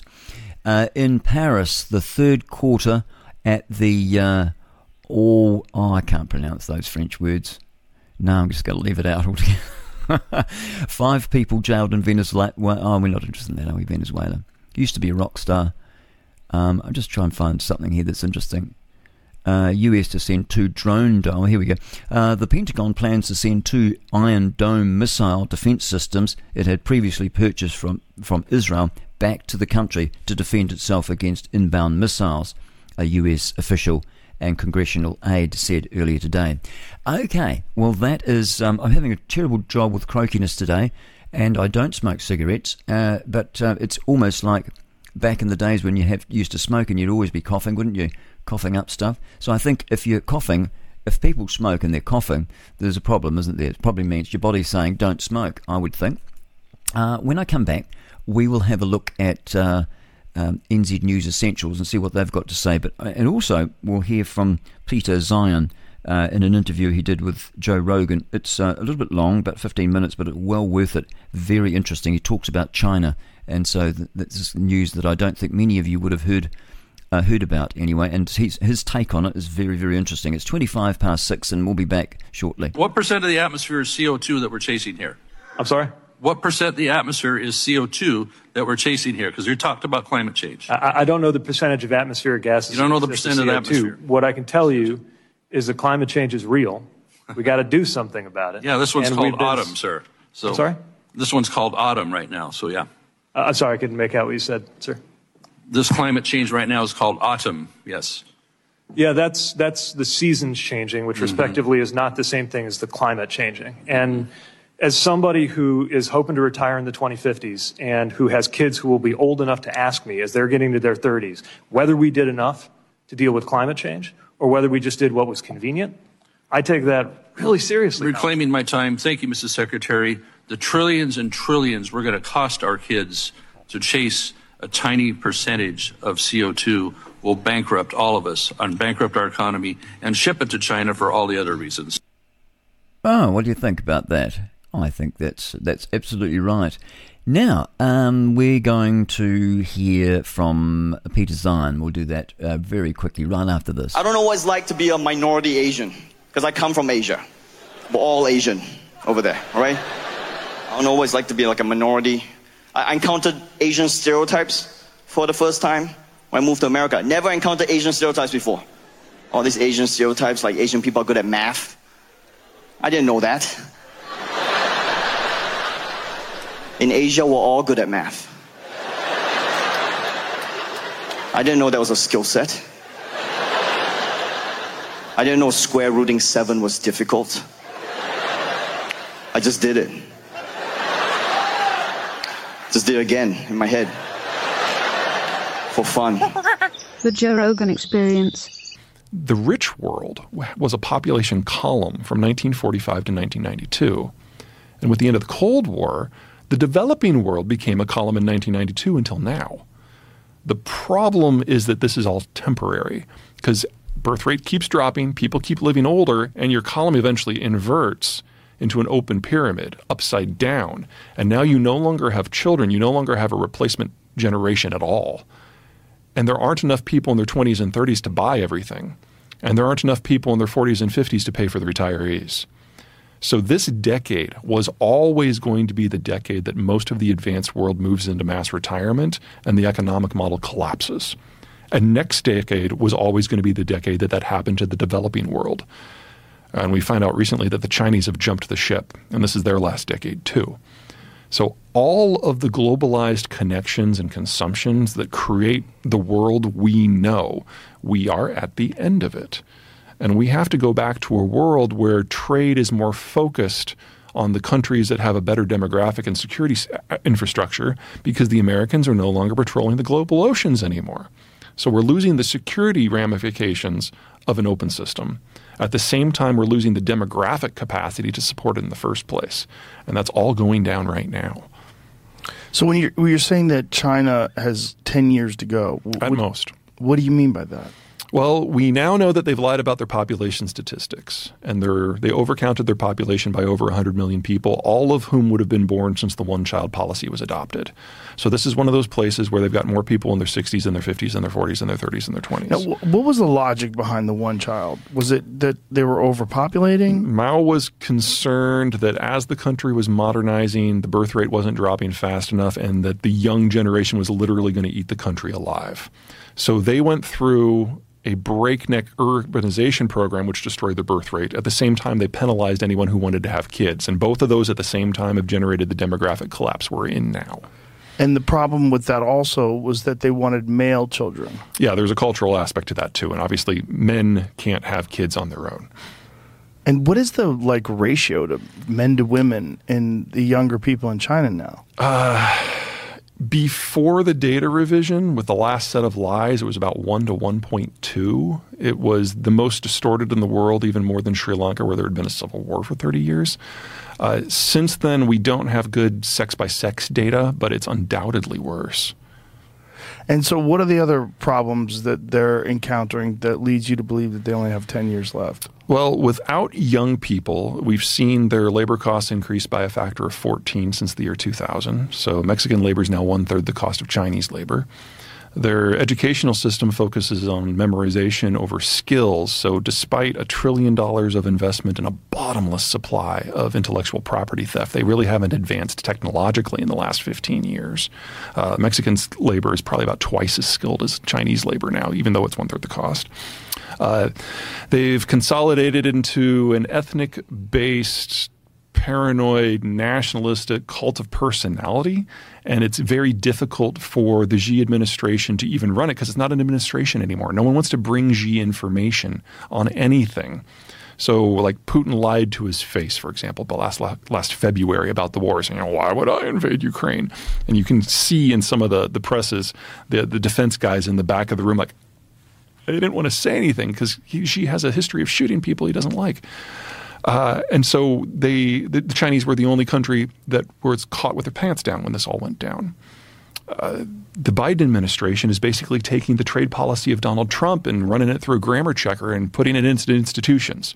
So we now have tech barricades that prevent the Chinese from buying the equipment, the tools, or the software that's necessary to make semiconductors. In fact, he went so far as to say any Americans working in the sector have to either quit or give up their American citizenship every single one of them either quit or was transferred abroad within 24 hours. So the tech system is stalled. They don't have the young people to go consumption led. They're completely dependent on the U.S. Navy to access international trade. They are the most vulnerable country in the world right now. And based on how things go with Russia, we're looking at a significant amount of raw materials falling off the map, specifically food and energy. And the Chinese are the world's largest importer of both of those things. So there, there's no version of this where China comes through looking good. And the challenge for the rest of us is to figure out how do we, in as smooth and quick as a process as possible, figure out how we can get along without them because they are going away. And they're going away this decade for certain. Well, if you say they're going away, clearly they're not just going to lay down. They're no, they're going to try to adjust. Yeah, they'll die. Right? They're, um, they're, but, but how so? Do you think this is because, like, what is, other than, well, here, here would be a big problem, right? Mhm. Taiwan. Like, if if we impose the kind of sanctions that we've imposed on Russia, if if China decides to invade Taiwan and the world stands up and the world imposes sanctions on China, how does that go?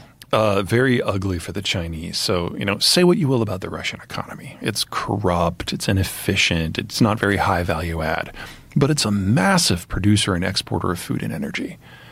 You put the sanctions that are on the Russians on Beijing, and you get a deindustrialization collapse and a famine that kills 500 million people in under a year. And the Chinese know this. They can only push so hard. Uh, also, you know, you can make the argument that if the Russians succeed, they actually solve or at least address some of their problems. Even if the Chinese were able to capture Taiwan without firing a shot, it doesn't solve anything for them. They're still food importers, they're still dependent on the United States, they're still energy importers, and even if they take every single one of those semiconductor fab facilities intact, they don't know how to operate them because they can't operate their own. And their own are among the worst in the world, not the best. Whew.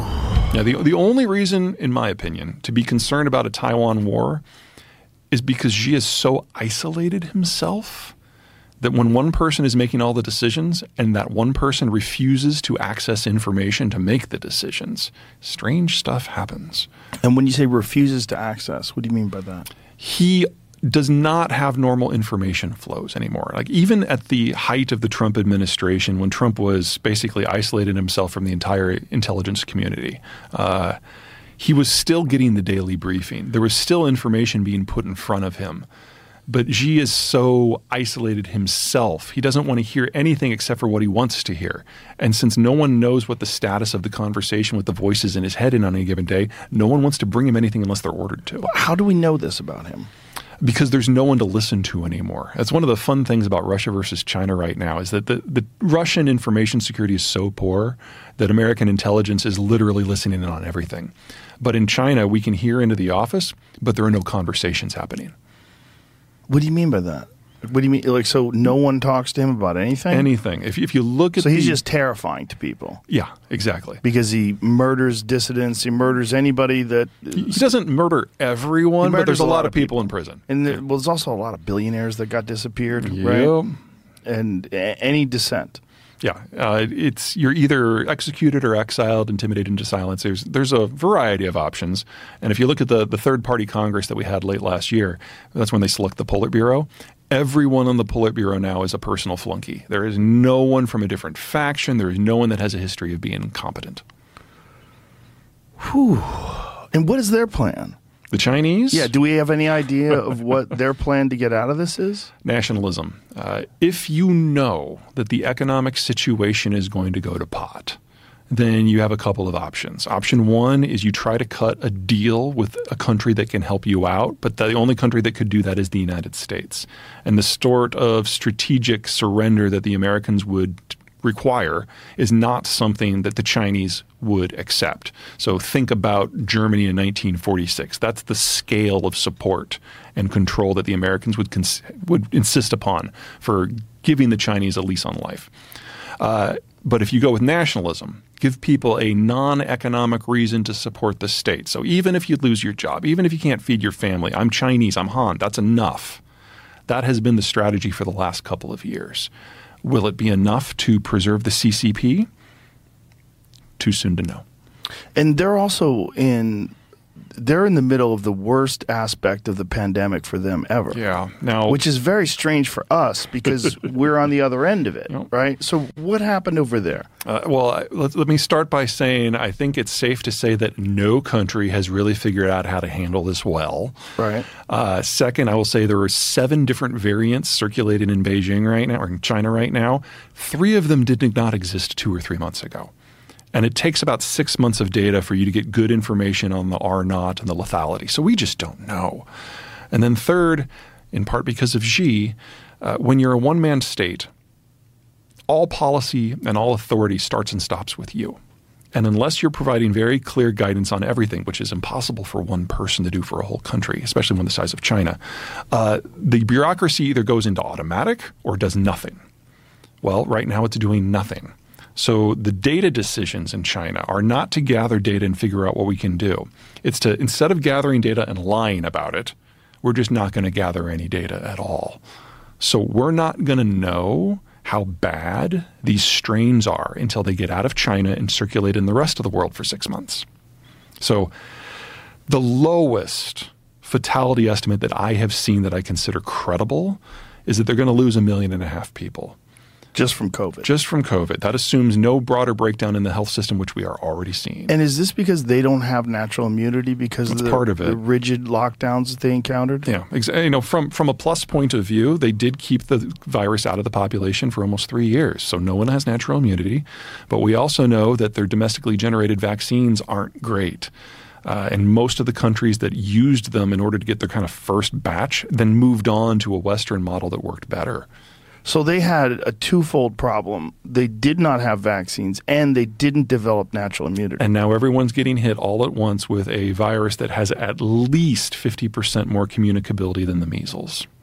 And their overall health is worse than ours. Uh, diabetes as a percentage of the population is higher. They don't have a critical care system like we have.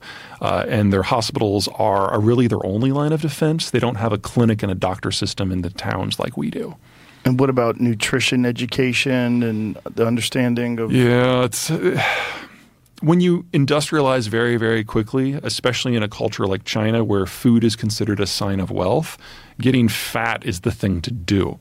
So we've got a lot of mm. diabetes, a lot of hypertension, a lot of overweight people, and over two thirds of the population lives in a metro region, and their air quality sucks too. So we're kind of seeing like the worst aspects of the Indian system and the American system all in one. So obviously the United States government is aware of all these things, correct? Well, let's not oversell it, but broadly.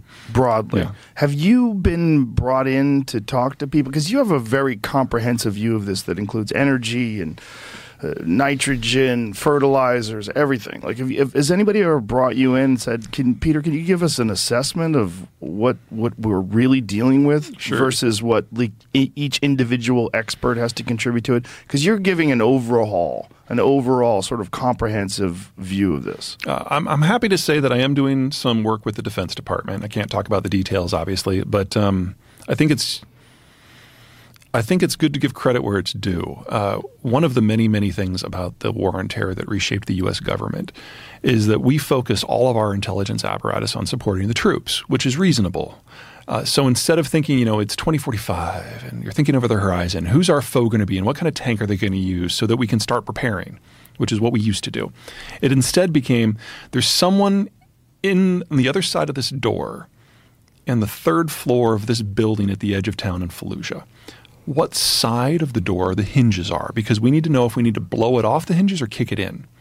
So we focused all on that second thing for 20 years, which meant not only did we lose all the analysts who knew how to think forward, we lost all the people who trained them. 20 years is a long time. So even if everyone in DoD or the intelligence community disagrees with everything I have to say, and I have some friends, I have some colleagues, I have some non friends who listen. The fact that they're trying to rebuild that capacity is a really good sign. And the fact that they started rebuilding that capacity so soon after the war on terror ended means that they recognize the hole in the system. This, this is a good sign. Okay, it's 22 7 here at the Liberty NZ Breakfast with me, Grant Edwards, geopolitical analyst. His name is Peter Zeihan, and it's spelled uh, Z A I H N. You can catch him on YouTube. Very interesting. And uh, next week I'll have uh, I'll have some more from him as well. I think he's very interesting. So thank you to John for putting me on to him, uh, my new friend John. Okay, um, I've got a story in a moment, and uh, it's about a nurse that was suspended. I'll be back in a moment.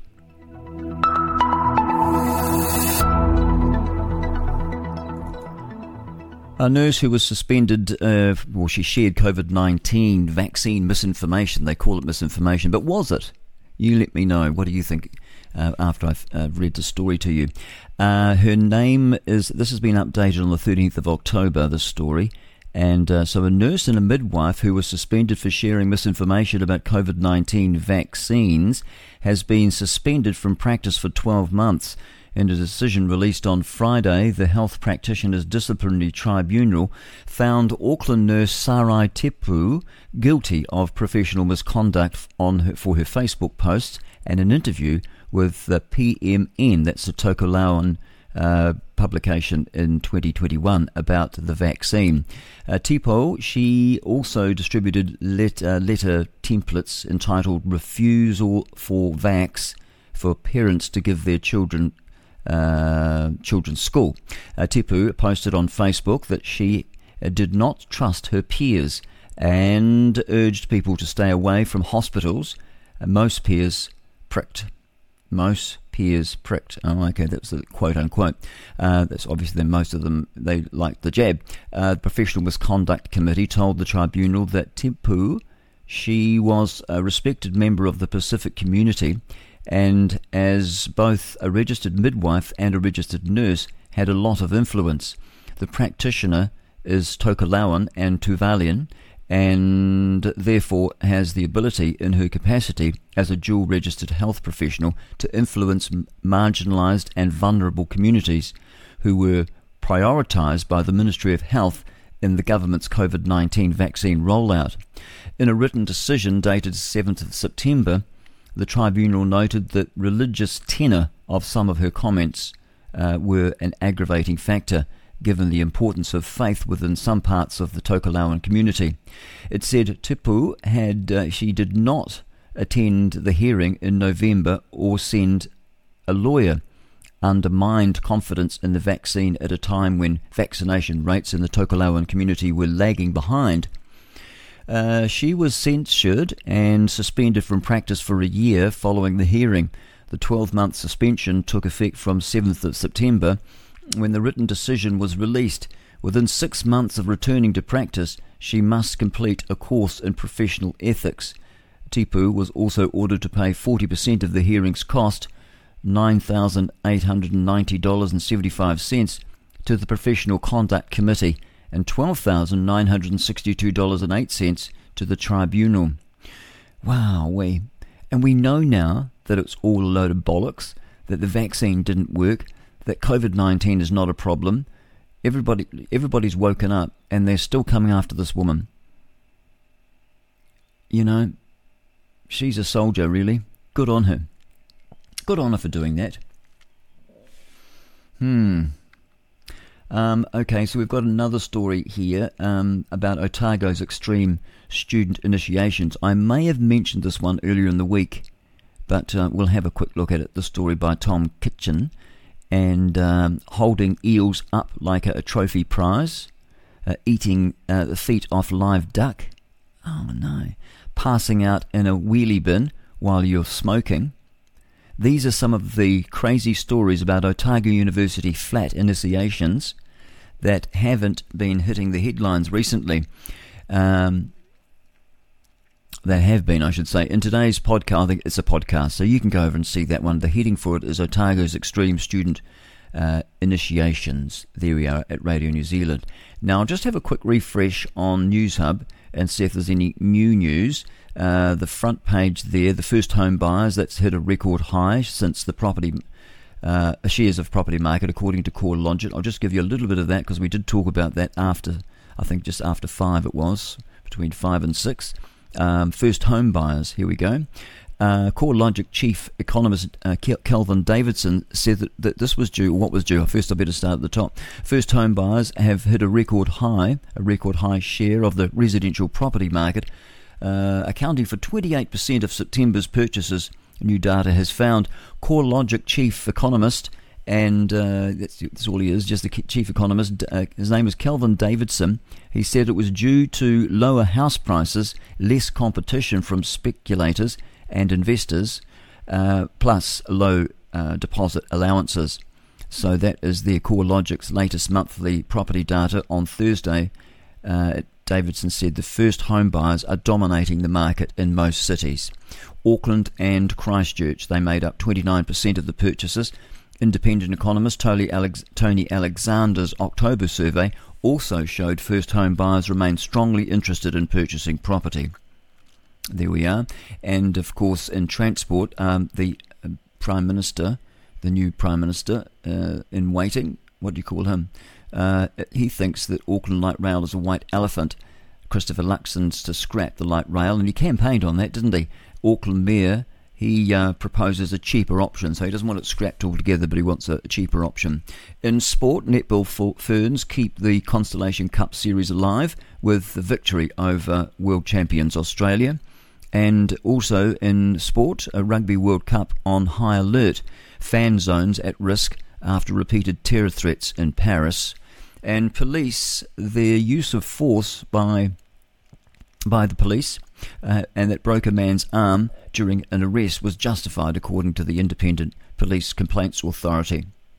And uh, that is it, I think. A poll reveals that Kiwis want a referendum on the Treaty of Waitangi. I don't know, what's it about? What, what, what would the referendum be about? Um, what, scrap it altogether? Uh, I don't think it should be scrapped. I think there's nothing wrong with the treaty. It's good. It's just the way that we're, people are interpreting it. Um, does he want to get rid of it? Let me see. Awfully long. I don't think you'd want me to read that. And I'm having great difficulty. I can't get anything out of Reuters now. I had it there from uh, Times of Israel, completely blocked.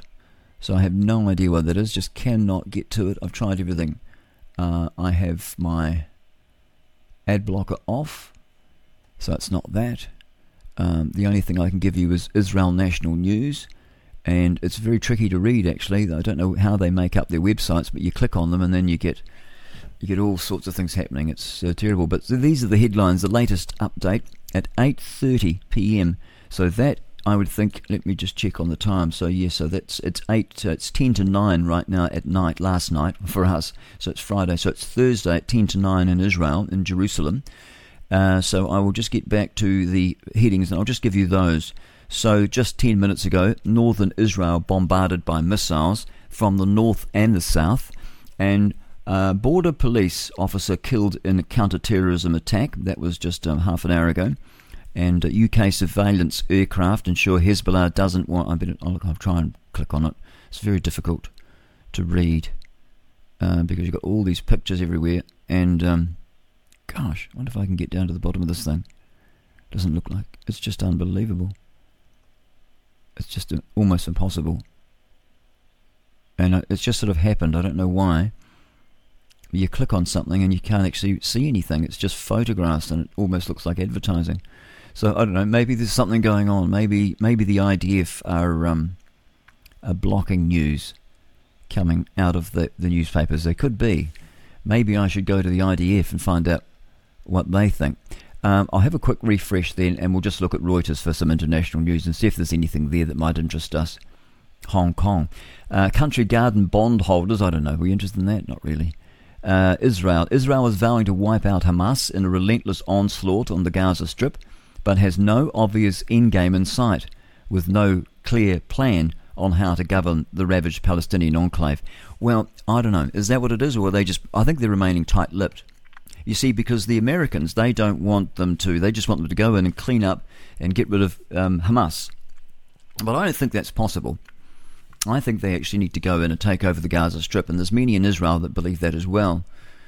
Uh, hmm, that's what that's my personal opinion. I think that they they they they have a clear plan, and that is to go and com- completely take control of Gaza, or a major part of it at least anyway, which gives them more of a buffer zone, so people you know can't be affected by rockets so easily. Uh, so the head of the World Jewish Congress, he met Pope Francis on Thursday. That's overnight for us here, and asked him to help secure the release of the hostages taken by Hamas. Now, it's interesting that because according to Alberto Rivera, he he's a uh, Spanish Jesuit. Back in the seventies, he was um, he met up with a chap, and if you go to chick.com, that's just like chicken, c h i c k dot com. Uh, they produced. Uh, Jack Chick was um, he's passed away now, but he uh, a friend of mine actually met him in the nineties, actually over in, in California.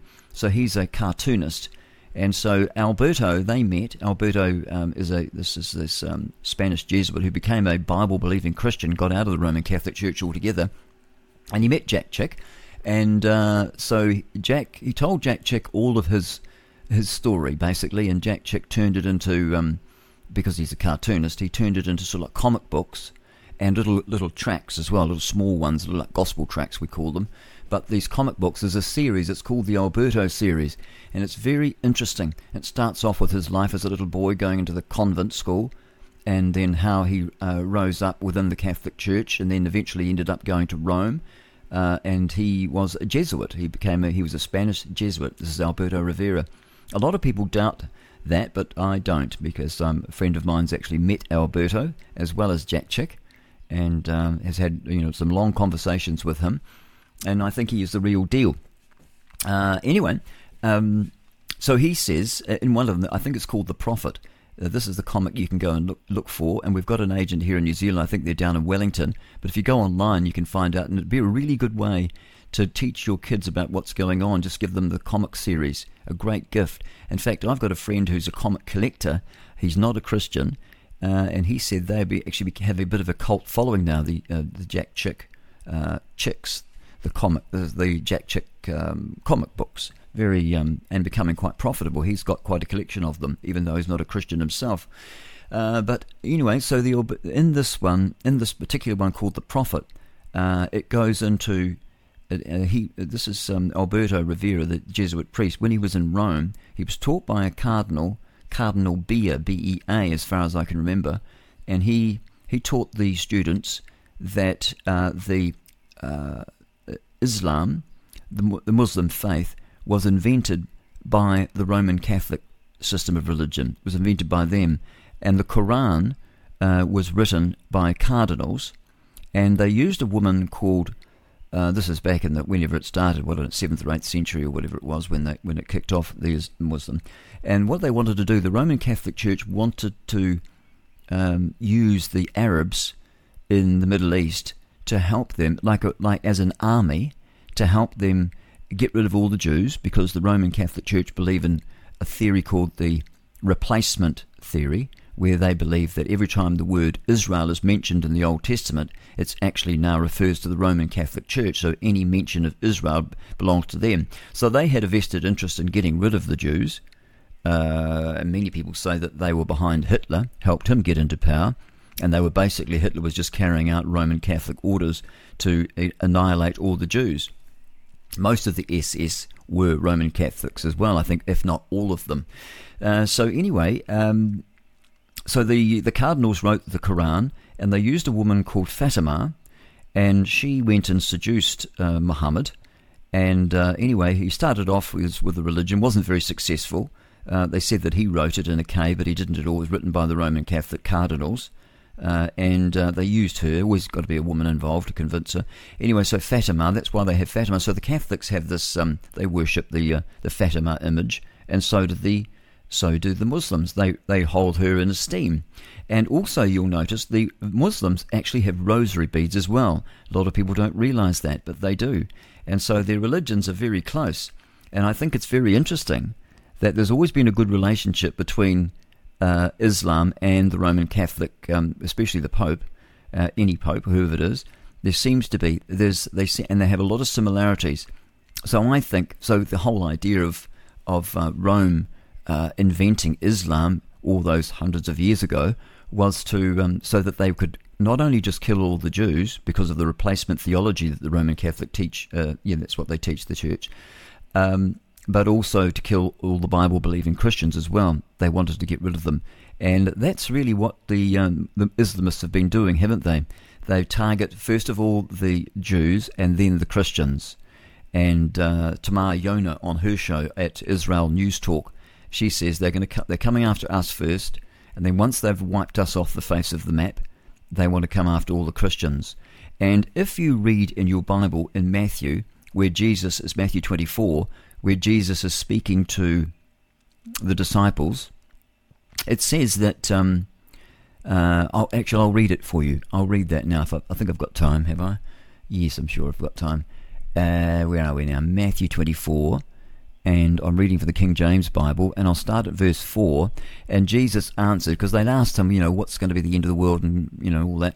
And Jesus answered and said, uh, He said, Take heed that no man deceive you, for many shall come in my name, saying, I am Christ, and shall deceive many. And ye shall hear of wars and rumours of wars. See that ye be not troubled, for all these things must come to pass, but the end is not yet. For nation shall rise against nation, and kingdom against kingdom, and there shall be famines, and pestilence, and earthquakes in diverse places. That means in different places, places that are off the earthquake, um, uh, what do you call it, the fault line, places that they've never had earthquakes before, and I think we're getting that now, aren't we? All these are the beginning of sorrows, said Jesus. Then shall they deliver you up to be afflicted, and shall kill you and ye shall be hated of all nations for my name's sake. We're seeing that now, aren't we? And then uh, shall many be offended and shall betray one another. So even the Israelis, is it is it the Israelis or is it the Christians? Could be both. Um, he was over there speaking to the disciples. You could argue either way, couldn't you? And they shall hate one another. So people that are Christians or Jews, believers, they shall begin to uh, hate one another, and many false prophets shall arise and shall deceive many. And because iniquity shall abound, the love of many shall wax cold. Uh, but he that endureth unto the end, the same shall be saved. And this gospel of the kingdom shall be preached in all the world for a witness unto all nations, and then shall the end come. Uh, when ye therefore see the abomination of desolation spoken of by Daniel the prophet stand in the holy place, Whosoever readeth, let him understand. Let them which be in Judea flee into the mountains. Let him which is on the housetop not come down to take anything out of the house. Neither let him which is in the field return back to take his clothes. And woe unto them that are with child, and to them that give suck in those days.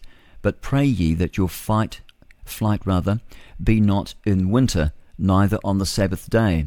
For then shall be great tribulation, such as not since the beginning of the world to this time, nor no shall ever be. And except those days should be shortened, there should no flesh be saved. But for the elect's sake, those days shall be shortened. Then, if any man say unto you, Lo, here is Christ, or there, believe it not. For there shall arise false Christs, and false prophets, and shall show great signs and wonders, insomuch that if it were possible, they shall deceive the very elect. Behold, I have told you before. Therefore, if they shall say unto you, Behold, he is in the desert, go not forth. Behold, he is in a secret chambers, believe it not.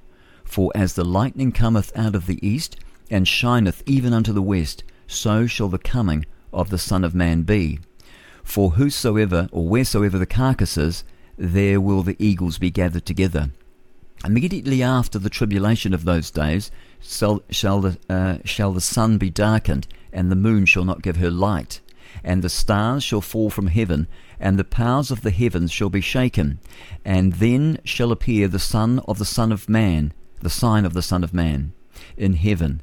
And then shall all the tribes of the earth mourn, and they shall see the Son of Man coming, that's Jesus, in the clouds, that was the way he went, in the clouds of heaven uh, with power and great glory. And he shall send his angels with a great sound of a trumpet, and they shall gather together his elect from the four winds, uh, for uh, from one end of heaven to the other.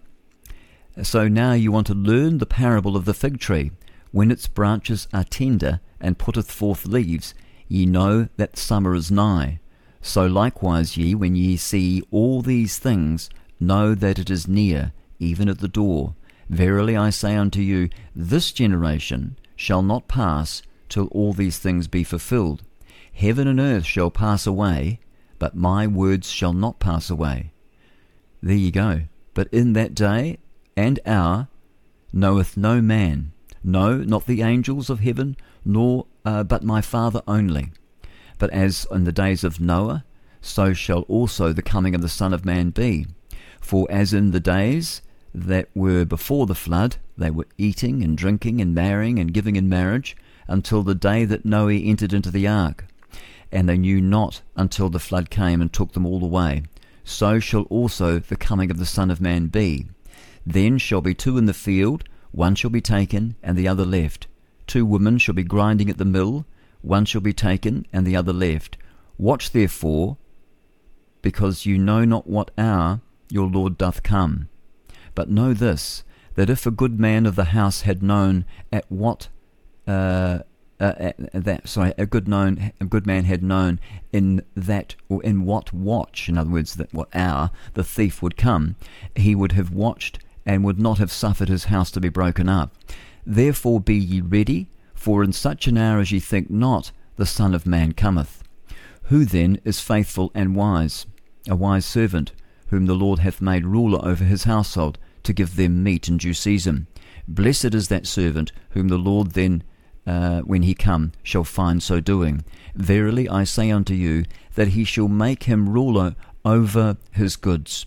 But and if that evil servant shall say in his heart, My Lord delayeth his coming, and shall begin to smite his fellow servants, and to eat and drink with the drunken, the Lord of that servant shall come in the day when he looketh for him not, and in an hour that he is not aware of, and shall cut him asunder, and appoint him his portion with the hypocrites. There shall be weeping and gnashing of teeth. Well, let's go to TNT Radio News. We've got, we'll get half of it. It went on a bit longer. Sorry about that. So we'll just catch the end of them and then I'll let you know what's happening with the weather. And then we'll get on with the next hour. And instead received six months probation. However, her move has sparked speculation about whether she might cooperate and provide information related to her previous involvement with the former president. Former Speaker Newt Gingrich pushed Representative Jim Jordan for Speaker in an interview with Fox News host Sean Hannity.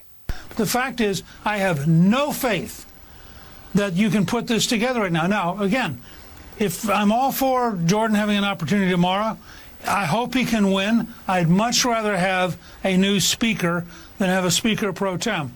But I wrote my newsletter on the grounds that my hunch is that 200 votes is about what he's going to get. 200 votes uh, is, is, much higher than Scalise got, and Scalise was the majority leader. Uh, and my sense from talking to people in the House tonight is that in the next vote, he might actually get fewer, not more votes. If that happens, we can't sit around and suck our thumbs and hope the world will wait until the House Republicans get their act together. Russian President Vladimir Putin said on Wednesday that the strike on a Gaza hospital that left hundreds dead should serve as a signal both to the Palestinian armed groups and Israel to end the hostilities. Speaking to journalists at China's Belt and Road Forum in Beijing, Putin described the powerful explosion that rocked Al Ahli Arab Hospital, killing at least 500 people according to local authorities, as a tragedy and a terrible incident. TNT Radio's Patrick Henningsen says Russia is one of the only countries calling for a ceasefire almost no Western leaders, no Western governments have come out and condemned uh, the strike on this hospital in Gaza. This is one of the worst strikes that we've seen throughout this conflict or in any conflict. And it seems strange that the IDF has changed its story twice. They initially came out, boasted about it, then deleted the tweet, and then made up another story that Hamas uh, fired a rocket and blew up its own hospital. It's like we're getting Nord Stream 2 pipeline vibes here but it's good to see at least one country coming out and calling this a genuine humanitarian disaster, but really a war crime as well. And that's, of course, Russian President Vladimir Putin. Few countries have come out calling for a ceasefire. Russia's one of them, but nobody else is doing it. This is very strange. And it's left a lot of people scratching their heads thinking, do people want more war? Is this the new normal? For TNT Radio, this is Patrick Henningsen. Thank you, Patrick. It's five past seven, and we'll have weather next. From beach towels to tea towels, and from mugs to water bottles, the TNT shop has it all. Browse our shop now at tntradio.live. All right, the highs and lows, the extremes uh, for New Zealand. Whangarei, 16.4 degrees is the highest temperature. Waiouru at 5 degrees is our lowest. Castle Point with 57 kilometres of wind per hour is the windiest place to be. And Invercargill, it's got a bit more windier, double the amount of rain than we had an hour ago. 1.2 millimetres of rain, I guess that's per hour, is it?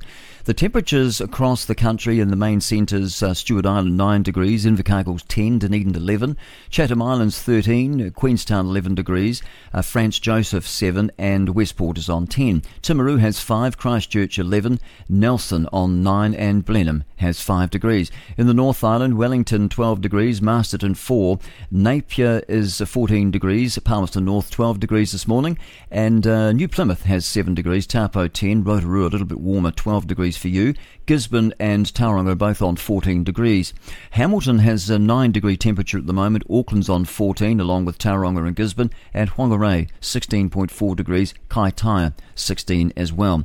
The f- short forecast for Northland firstly cloudy with occasional rain. Auckland to Coromandel partly cloudy with isolated showers in the morning. Uh, cloud increasing this evening with scattered rain at night. Easterly winds for you. Waikato to Wellington, including the Bay of Plenty and central high country. Also Gisborne and Hawke's Bay and the Wairarapa. Mainly fine weather for you. Some areas of morning and evening low cloud or fog. In Nelson and the South Island, also Marlborough, Canterbury, and also for Buller and Westland as well apart fine weather apart from isolated showers in Westland and areas of morning and evening cloud uh, and fog about the Canterbury coast. For Otago and Southland you, and also Fiordland will put you in there as well. Cloudy periods increasing, scattered showers about the fjords and Stewart Island, spreading elsewhere this afternoon. And for the Chatham Islands, mainly fine weather with some morning a cloud. Is that what it is? Morning? Yes, morning cloud, not fog. No fog over there. It's quite warm at the Chathams, isn't it? What did they have? I think it was 13 degrees. Yes, 13 degrees at the moment at the Chathams. Never been to the Chathams, but I'd like to go over there and have a look. Uh, now, I've got, um, what have I got for you? I had something lined up. I've got it here. Uh, where are we? No, I'm sure I had something lined up for you. Uh, no, not really. I haven't. I thought I did. I seem to have lost it. What did you think of that fellow, um, the geopolitical analyst, Peter Zeihan, Zeihan Z-A-I-H-N? I enjoyed that. If you missed that, um, you can catch it again at 5 o'clock tonight when this program's replayed. Or you can go to uh, any of the podcasts, Spotify. Uh, you can catch it there. Or, um, you know, we're on Podbean, but this, we're on all of them. I think we're on the, the Apple ones. We're on everything except iHeart. They don't like me for some reason. I'm not sure why. Now, um, I've got some uh, text here that I better read out, which I've been um, uh, not very good at doing that. So here we go. So starting from the top ones there. Uh, hey Grant, love listening to your show. Uh, read Brian Tamaki um, yesterday. There is a, a, great interview with Rodney Hide on Reality Check Radio with him. Don't believe all that you hear about him from the fake stream media. They have done a great job of spreading lies about him. Judge him by his fruits. He is the only one going into prisons and making a difference to the men of New Zealand. And uh, what have we got here? Uh, got another one here. You're correct about the water cooling for the computer center. I've worked on data centers and used closed loop chilled water systems on glycol systems. Oh, so I was right about that. So water isn't wasted. Sounds like a good idea to me. I just thought of it. I thought that's what I would do anyway. Sounds like the greenies getting involved in things that they don't know about. Also, you're wrong about most Maoris. This one's from Matt. You're wrong about most Maoris. Um, oh, sorry, you're not wrong. Awfully sorry. Uh, you're not wrong about. Oh gosh, I thought he was going to give me a uh, a thrashing, a verbal thrashing. Uh, you're not wrong about most of the Maori issues. A lot of Maori are, are really nice, loving people. Well, I know that. I've met plenty of them. But there is a small militant group that have worked their way into government and positions of power, and they hate white people. They even hate Maori that aren't of their own tribe. I believe it's a spirit that comes through generations as that when you take a life through murder and cannibalism, you curse yourself and your future generations. Well, the Bible does say the sins of the fathers will be handed uh, to the fourth and the, and the third and the fourth generations, I think it says. So he says that they put a curse on themselves. Maori that aren't like that would have had the curse broken through the early missionaries who uh, brought the message of Jesus to their forefathers, which we now know, uh, which we know many Maori accepted that message and broke the curse. Cheers, Grant. Keep up the good work, and uh, you make my day that much better. Well, thank you very much for that. He said, I listen on Zeno radio app, but if I miss the live, I listen on Spotify. And that's from Matt. Thank you very much, Matt. And so there we go. Uh, so that's good. We've got one listener. okay, let's uh, just go back to. Sorry, I've just had this coughing fit, and um, it seems to have stuck with me all morning.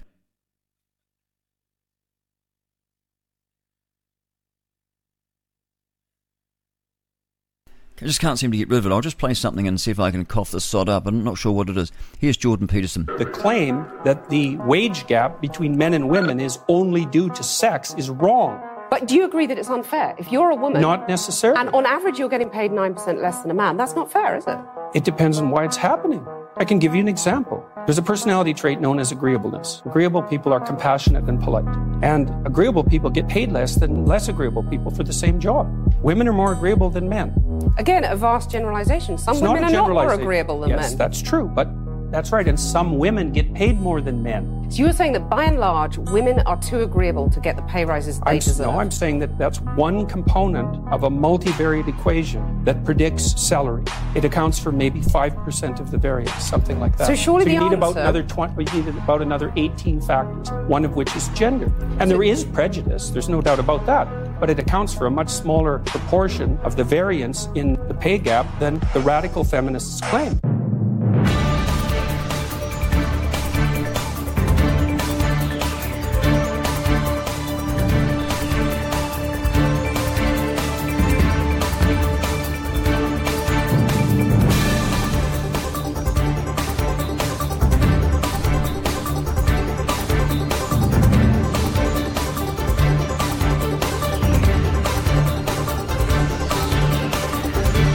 Good morning. I can't get rid of this frog. I Keep coughing all the time, so I'm probably going to have to call it quits. I think if I can't do that. Anyway, uh, I've got very shortly. I've got this Palestinian leader that's being uh, interviewed, and uh, that's a very interesting interview, and I think you'll enjoy listening to it. So I've got that coming up in a moment, but I'll just see.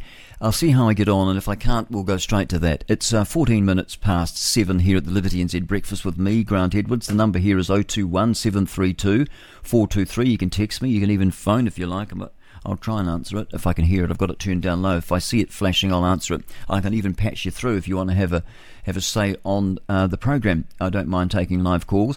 Uh, we're just looking at the um, we're looking at the uh, the front page now of Radio New Zealand. We've gone back there. I'll do another quick refresh in case there's any new news.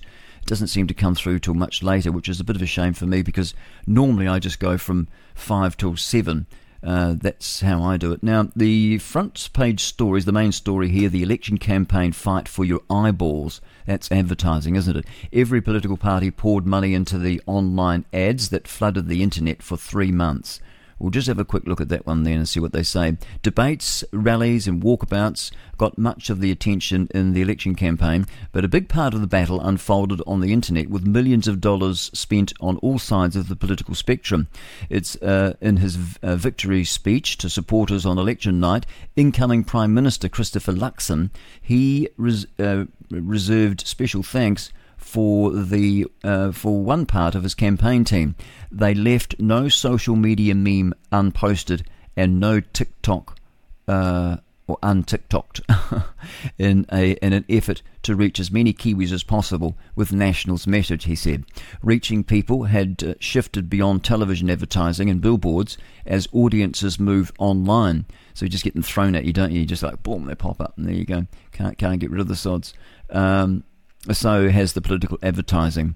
Uh, Meta, which owns Facebook and Instagram, they published data about the political advertising of its platform Google, the dominant uh, search engine, and others, uh, and sorry, the owner of YouTube. Uh, they do too. And a Radio New Zealand analyst or analysis examines three months of the data leading up to the election. This is part of a, one of a two part series explaining what can be found. Combined National Labour Act, Greens, New Zealand First, and the Maori Party spent somewhere between 1.5 and 2.3 million dollars on two publishers. Uh, that is, um, which is Facebook and Google, isn't it? Uh, so 900. They spent. ACT spent. Good grief. ACT spent nine hundred and two thousand eight hundred and sixty-two dollars. This can't be right. Spend on Meta, Facebook, and Instagram and Google platforms for ads which started running during the regulated period. So ACT are the big spenders, so there must be some money behind them. Uh, almost a million dollars. And there's a bit of a gap there for some reason. I'm not sure what that's about. Oh, there we are. So 498,600 they spent on Google and on Facebook and TikTok, I suppose that would be, Instagram rather, Facebook and Instagram, $404,263. So ACT of the big spenders. So that's $902,863. Uh, Labour didn't do much spending because they're not getting much money from, uh, you know, sort of contributors. Not, because people aren't very happy with them. Their total, uh, I'll give you that first of all, uh, on Labour, they spend $190,100 uh, 301,283 on Facebook and Instagram, total of 491 uh, $384. National, they didn't spend as much as I thought. Act the big spenders. So National spent $125,800 on Google and $329,574 on Facebook and Instagram. Uh, the Greens spent about the same as National on Google, 126,900, and 142,036 dollars on Facebook and Instagram, a total of 268 and 900 roughly. New Zealand First just spent 100 and uh, no, they spent 95 dollars, 95,700 on Google, and then just a small amount here. I'll just try and click on it. It's about 28,200. 78. So not very much at all on Facebook and Instagram. And then the Maori Party, they just spent $49,000, uh, 49,864, 49,000 that is, and a very small amount there, uh, which I can't even get to click because it's so small, uh, but a total of $51,364. TikTok does not allow paid political advertising. Posts made by the parties and leaders um, they relied on people sharing them uh, to reach the wider audience, so they could go on TikTok so long as they shared them. ACT poured almost double the amount of cash into advertising on social networks as we saw. The National or Labor spending yep nine hundred thousand uh, dollars. ACT's biggest spend equation to more ad impressions. Its ads on Meta and Google were visibly up to 98 million times, roughly twice as much as Labor ads. I would have thought twice as much as national ads. So yeah, so it looks as though so Labor were number two, National came at number three, then the Greens, then the Maori Party in New Zealand first right at the bottom with the main parties, I, I, sh- I should say. So that's interesting, isn't it? So gosh, uh, so he's obviously got a lot of money behind him. Didn't really do that well though, did he? And you know, New Zealand first spent um, almost eight thousand dollars in total, and Liz Gunn from NZ Loyal took 20% of his votes because those votes would normally go to New Zealand First. She took 20%, uh, so he would have got even higher. And they didn't spend anything.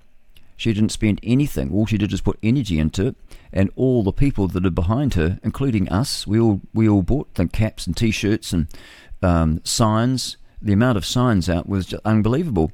But the um, New Zealand, uh, I, don't, I don't think NZ Loyal paid for one of those. Uh, people, uh, one guy had a, got a mini, a little convertible mini, covered that in the colours and drove all the way from way up north. I think it was, I think it was Cape Reinga. I'm not sure, but he he made it all the way to Gore. Ended up in Bluff, and uh, Samantha Edwards has had a video on her Facebook page of this chap uh, in Bluff. That was interesting. Twenty past seven. Okay, so it just goes to show, and I think, I really do. I mean, Liz is quite unwell at the moment, uh, and that can happen sometimes when you're really working, working your guts out, and because uh, she just worked just terribly long hours. I don't think she would need to do that in the next election because they'll be starting now. As soon as Liz is well enough, they'll be starting, and uh, she's got a great team 33 uh, candidates, and they'll make sure that they're in next time. And I think a lot of people didn't vote because they thought, oh, I've only got three candidates, uh, you know, because the um, Electoral Commission one form said 33 candidates, the other one said three, and usually they pick up everything because they are there to help you, but they didn't help her at all. Uh, the, the woman that was in charge of it, who said, I'll resign for that. It was terrible. I should have seen that. But she Liz says no. She was under incredible pressure, as they all were. And um, so she didn't resign. And um, so, but they should have picked it up because they picked up everything else except that. And they thought, well, here's a way we can keep them out. That's my feeling. I don't know whether there's going to be any um, sort of update on that, whether they'll do some more investigations. But there's this thing called MOAR. If you go over to nzloyal.org.nz, not sure if it's there. It's definitely on Rumble though, and the um, that's free NZ. That's Liz Gunn's um, advertising. I guess what would you call it? Sort of a uh, sort of a, a news media um, sort of channel. So go go to um, uh, Rumble and look them up. NZ uh, free NZ. It is free NZ, and it's M O A R in, in capital letters. I think it is. It might not be capital, but anyway, that is something that's going to be released very soon, and it's the mother of all revelations. That's what it stands for. I just couldn't. I forgot for a moment what it was.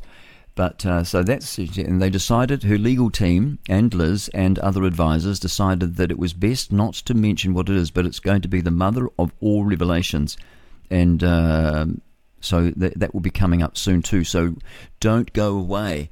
Uh, keep your eyes. Watch this space. Okay, let me go back to the main page of Radio New Zealand. I'll do a quick refresh and just see if there's anything new there. So we've got the election. We've got the Israeli minister says troops will soon see Gaza from inside. The Israeli Defense uh, Minister has told troops gathering at the Gaza border that they will soon see the Palestinian enclave from inside, uh, suggesting an expected ground invasion. Wayne Brown gives himself a 7 at least out of 10 for his first year in charge. Auckland Mayor Wayne Brown reflects on a year marked by floods, uh, budgetary strife, and infrastructure woes. All Blacks out to banish the demons of 19, 2019. The semi final loss. Uh, the All Blacks are one win away from the Rugby World Cup final with the familiar foe, Argentina, standing in their way, and that's going to be on Saturday morning. I think it's around about 8 o'clock that kicks off. I might even watch that. I watched the last one sort of in, on and off, uh, but I think as now this is I might watch this. University of Otago's extreme student initiations. Go over and um, have a look at that. It's terrible what they do. Kids are nutty, aren't they? The Bible says children are uh, folly. What is it? Um, something about folly, foolishness. Yes, foolishness is bound in the heart of a child, but the the uh, rod of correction will drive it far from them. You got to beat the little bastards when they're naughty, and then they don't do stupid stuff like that. Otago University, just out of control kids, probably from child uh, centered families instead of parent centered. Uh, lawyer argues the rapist's right to name suppression should trump the victim's rights. That'll get a few of you upset, but it is quite a complicated one. The um, the person the, the, the person that committed these uh, sexual crimes he, he is convicted and uh, he's got home detention. I think he was 14 at the time when he first started.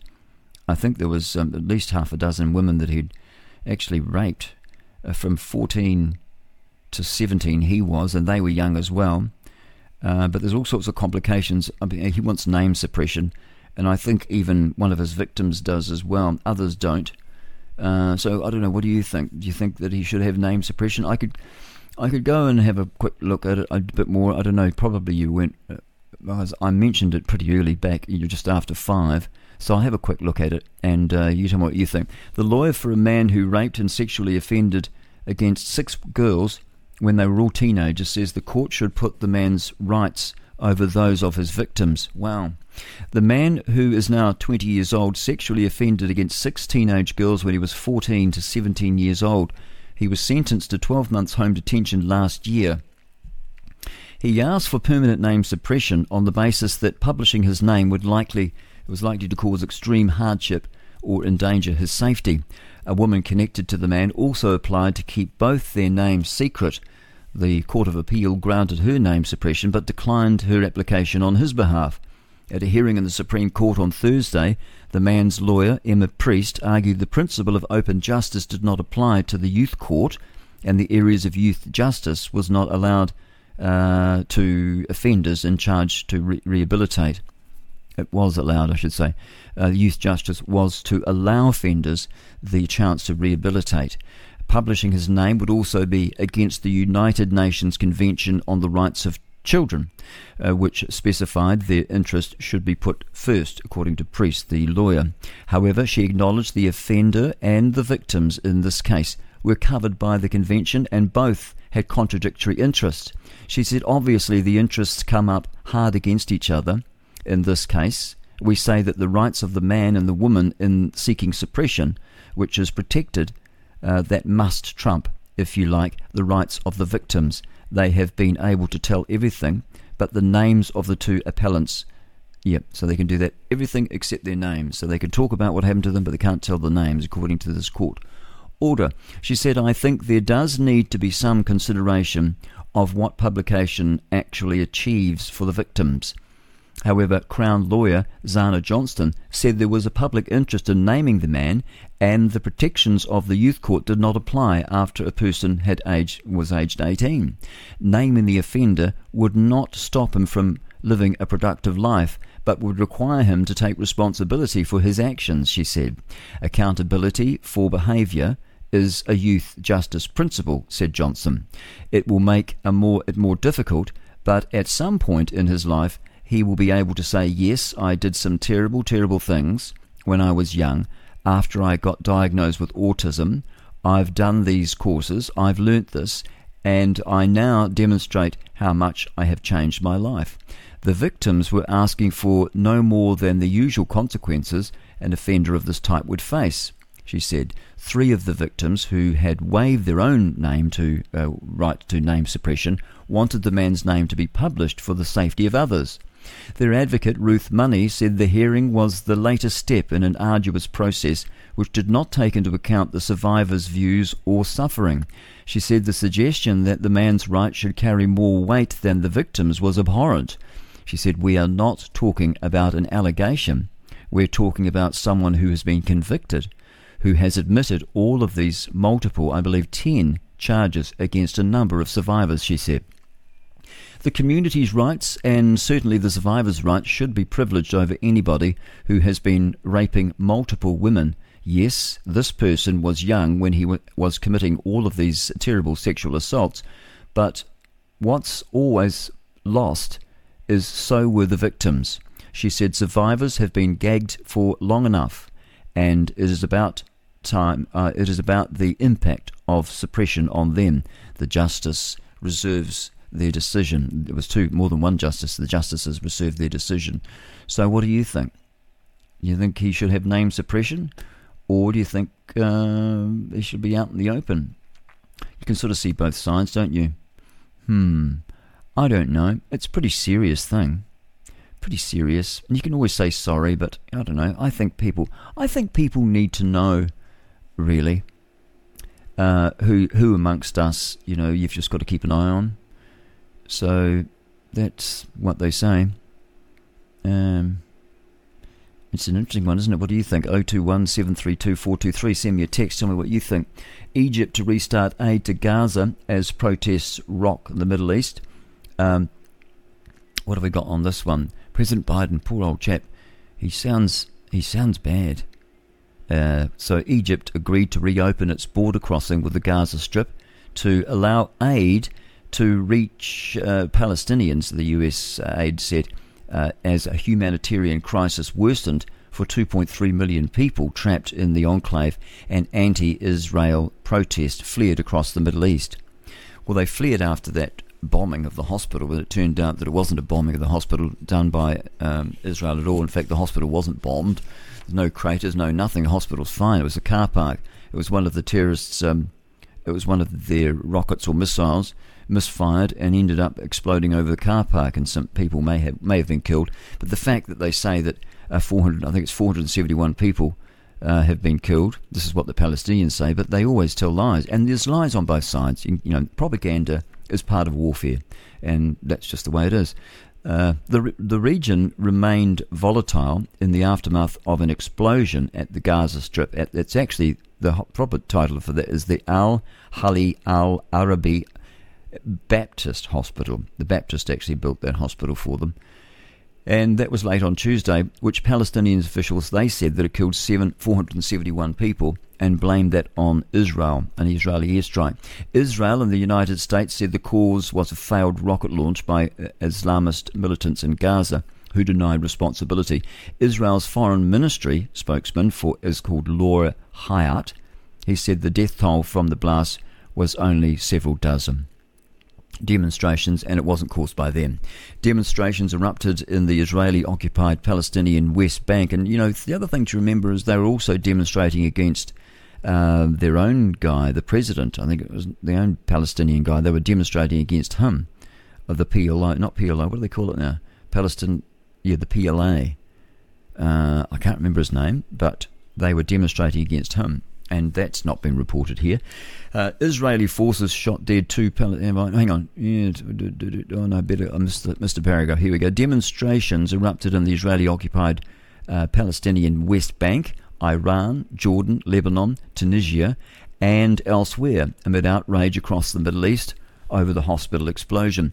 Lebanese security forces fired tear gas and water cannons at protesters, throwing projectiles near the U.S. embassy in Beirut TV footage also showed this. Uh, Israeli forces shot dead two Palestinian teenagers in the West Bank during protests. Uh, Palestinian, so they said, uh, Palestinian officials said, yeah, well, they say that, but you know, you can't always believe it because of the Pallywood thing. While Palestinian officials' news agency WAFA said Israeli forces killed a Palestinian man in the West Bank village of Budrus. While flying home from a less than less than eight hour visit to Israel, U.S. President Joe Biden discussed uh, aid for Gaza with Egyptian President Abdel Fattah el-Sisi. Now, who was it? Was it the Jordan guy? He actually cancelled it, didn't he? Wasn't going to meet with the president. Anyway, they did this by phone late on Wednesday. Biden told reporters that Sisi agreed to open Rafah, that's the crossing from Egypt to Gaza to allow about 20 trucks carrying humanitarian aid into the enclave, where people are desperately short of food, water, fuel, and other essentials after Israel unleashed a blockade and airstrikes uh, 12 days ago. Biden did not give a timeline for the opening, but US National Security spokesperson John Kirby said it would occur in coming days following repairs to the road. Amid fears the conflict could spread beyond Gaza, Biden had planned to meet Arab leaders, but Jordan called off his planned summit uh, there with Egypt and Palestinian Authority after the hospital blast. Sort of jumped a bit too quick. And this headline U, uh, UN favours 100 trucks a day. While the agreement was a breakthrough, the flow of relief will still fall short of the perceived need. The United Nations aid chief Martin Griffith he told the Security Council on Wednesday that the organisation sought to bring sought to bring deliveries to Gaza back to 100 trucks a day, the level before the Israeli-Hamas conflict. Biden was due to speak from the White House at 8 a.m. ET time, the Eastern time, I suppose, on Thursday uh, which is at midnight Greenwich Mean Time, Friday, uh, about the US response to Hamas attacks against Israel and Russia's war against Ukraine, the White House aide told reporters. Also on Thursday, Prime Minister um, he's, uh, Rishi Sunak, he was due to visit uh, Israel as well. Egypt, which previously said that Rafah crossing was not technically closed but was inoperable due to Israeli barrages. That was according to Sisi and uh, Biden agreed to provide aid to Gaza in a sustainable manner. They were coordinating aid efforts with the international organization under the United Nations. During Biden's visit, Prime Minister Benjamin Netanyahu's office said Israel would let food, water, medicines reach the southern Gaza via Egypt. Biden faced intense global pressures on uh, to secure an Israeli commitment to ease the plight of civilians in this small, densely populated coastal enclave. Biden pledged 100 million US dollars in US assistance for civilians in Gaza. I wonder if it'll get there, uh, and also in the West Bank. And so there we are. So that just goes on and on and on. Um, the Gaza Health Ministry said 3,478 Palestinians have been killed and 12,065 injured in Israeli airstrikes. But you know, you can't really, you can't really believe those figures because, as I said before, and we, we all know this, people that follow wars and things, that, that uh, propaganda is part of it. You know, the stuff that um, uh, Jacinda Ardern said when people were kept in isolation when they came back into the country. Uh, she said we give them, what was it, two weeks or two or three weeks of sustained propaganda. I'll never forget that. Her saying that she should never have said that because that's sort of like an in house little communist trick. You know, because propaganda means it's not true. So you could argue that she was she knew that they were telling them, feeding them with lies. They had all the information. Anyway, so uh, a source familiar with the matter, this is in the Middle East, uh, and said that Biden was considering asking for a ten billion dollars in aid for Israel as soon as Friday. So, oh, for Israel, oh, good on them. That's like Israel needs all the aid they can get. It's a big, big thing that's happening. I mean, just don't forget who attacked who okay, the Islamic terrorists inside Gaza Strip with the help of the Egyptians, the Jordanians, this is from news that I've been getting, uh, and, but mainly from Iran and also Syria. And so they've got a lot of enemies. And inside Gaza, 90%, no, 80%, I tell a lie, uh, 80% of people living there support Hamas. And I think you would probably find the figure would be very similar right throughout, um, you know, even in Qatar. Uh, Muslims, most Muslims support the Palestinian cause. Um, they don't need to be there. They're not um, Palestinians. There's no such thing as a Palestinian. Never has been. Never been a Palestinian state. Uh, there was a place called Palestine, and that was only because the Romans wanted to get rid of the name of, of Israel. It's been Israel since the uh, the 13th century BC. It was Israel. After Israel, I think Joshua, he um, it's always been taken by conflict.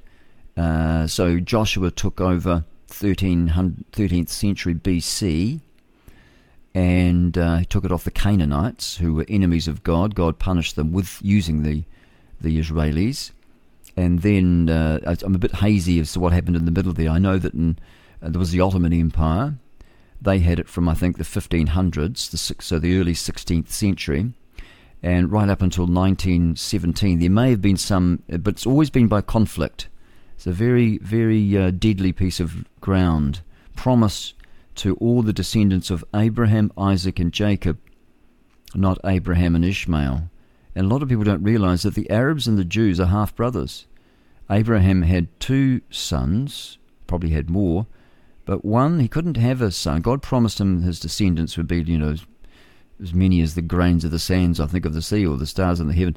He, he said, I'm going to promise you a lot of descendants. And he certainly did, because his descendants are the Muslims, you know, the Muslims, they're called Muslims later, uh, the Arabs and the Jews. And he's the father of both. But he didn't promise th- through Hagar who was an Egyptian handmaiden. So all the Arabs basically are pretty much Jewish um, Egyptian. That's their heritage. Their father, the father of the Arab nations, is Ishmael. So she was a, a, uh, a sort of like a, an indentured servant, not a slave. They don't. They, the Bible condemns slavery, man stealing, that sort of thing. But there's plenty of indentured servitude. Um, anyway, so she uh, Sarah, I think Sarai, her name was, said to Abraham, uh, Take my handmaiden and have a baby with her because I don't believe, I think she's quite old, in her 90s, I don't believe she was barren. I don't think I'm going to be able to give you a child. So she didn't trust God because God had said that she would have a child, her. He's the husband and she's the wife. But no, so she said, Take my handmaiden, Hagar, and have a child with her. And so that happened.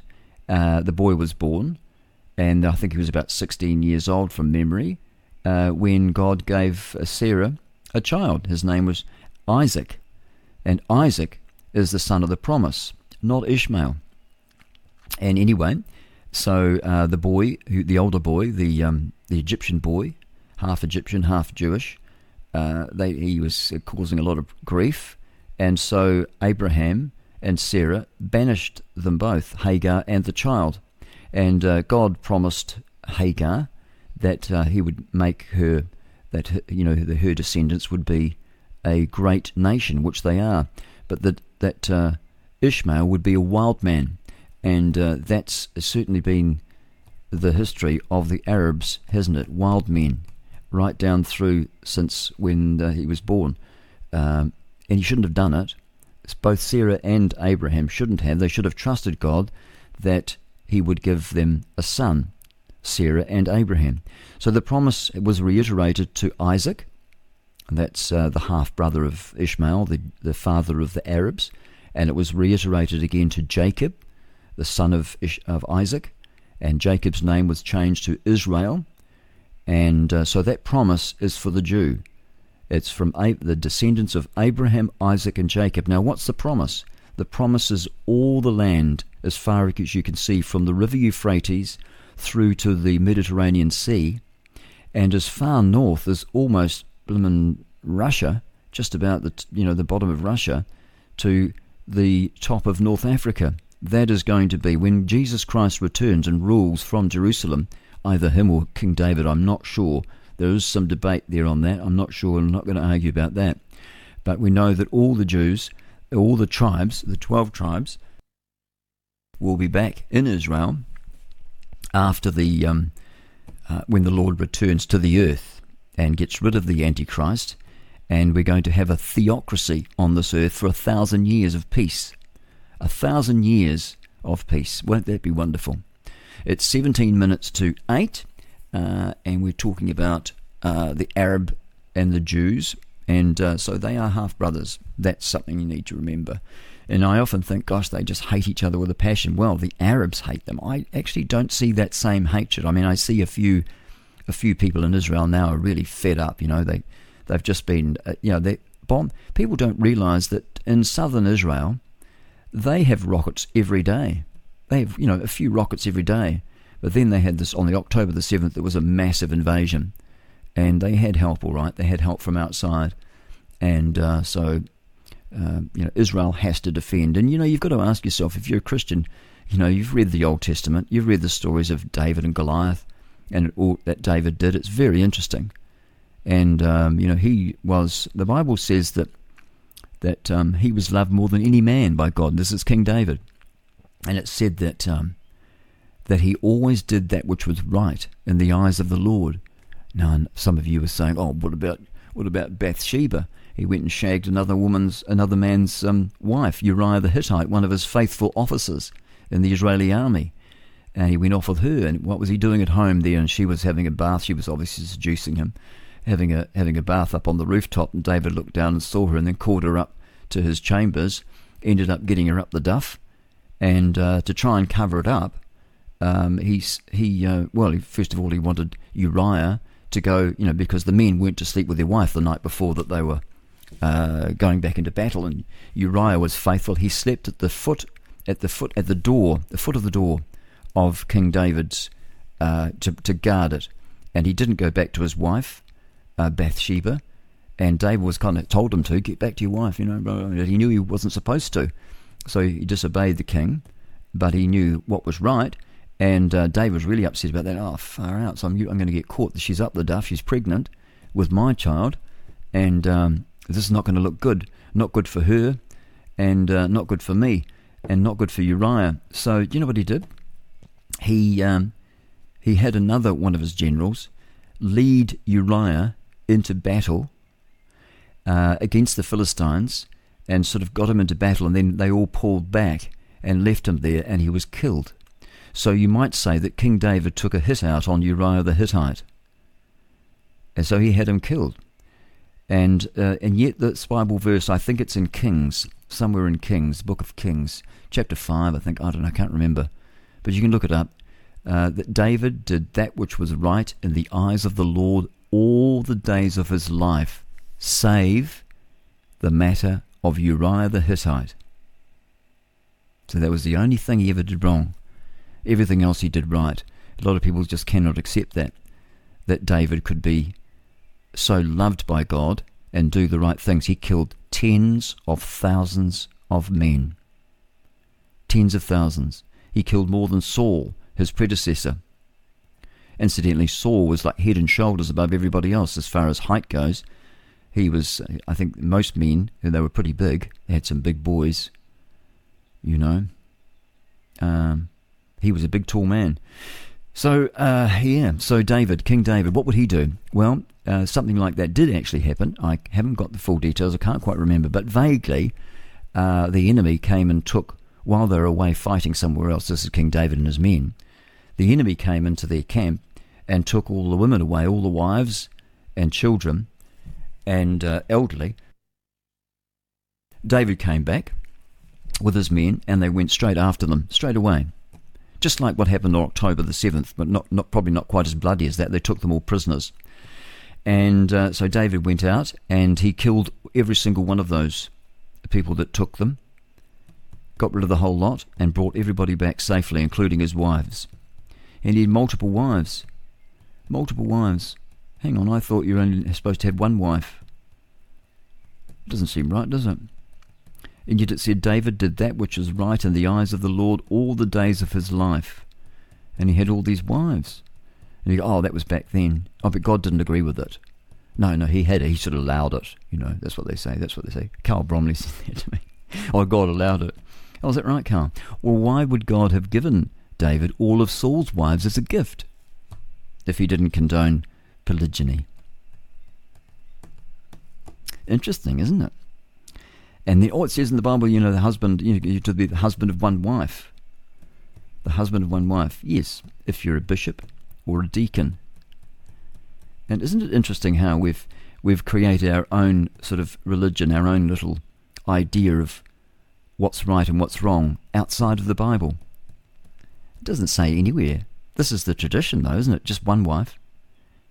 But the Bible doesn't condemn having um, multiple wives. A woman can't have more than one husband. We know that because Jesus said, A woman is bound to her husband so long as he liveth. Which probably explains why men were killed by their wives in the old days. Get rid of them so they can marry again, pretend they're a widow. Yeah. So, yep, women are to be the husband of one wife. What about divorce? What about women that women that have been divorced? Are they allowed to marry again? Not according to the Bible. Not until her husband, the first one, has died. Jesus said, A woman is bound to her husband so long as her husband liveth. You know, words do have meanings.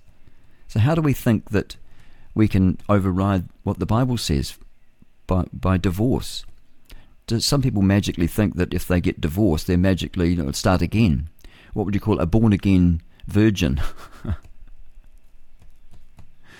It's very interesting. And yet, men can have multiple wives, according to the Bible. And you think about it psychologically, women that have multiple partners, they become quite hard. It's not good for them. It's not good for a, for a woman to, to have multiple men. It makes them, turns them into very hard women. It's very bad for them. So, women, you need to stay pure, girls. You need to stay pure. Ladies, Mothers, teach your children, teach your young boys to treat women with respect, girls with respect, and don't go sowing your wild oats until it's time to get married. And there's all sorts of reasons for that, medical reasons as well. In homeopathy, we learnt that disease is spread through sexual contact, and that even though you think you can suppress it, you might get some disease, some sexually transmitted disease, and you go to your doctor and he's gives you something and you think you can suppress all they can do is suppress it. They cannot cure it. It's a miasm and it stays with you and eventually kills you. And all they all they're doing is suppressing it and making it worse, making you more sick. And the only way really to to um, to get rid of a, a venereal disease is through homeopathic treatment. That's the only way.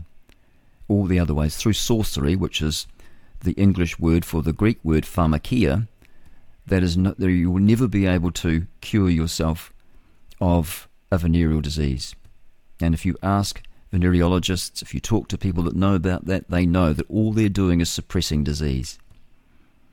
And it just comes back as a tertiary stage. And it becomes chronic. And then eventually you die from it. What does the Bible say? The wages of sin is death. We won't make a liar out of God, will we? No, we certainly will not. Okay, uh, so I will um, change tack a wee bit there. Interesting, though, isn't it, what the Bible says? And isn't it interesting that most of us don't really believe the words on the page of our Bible?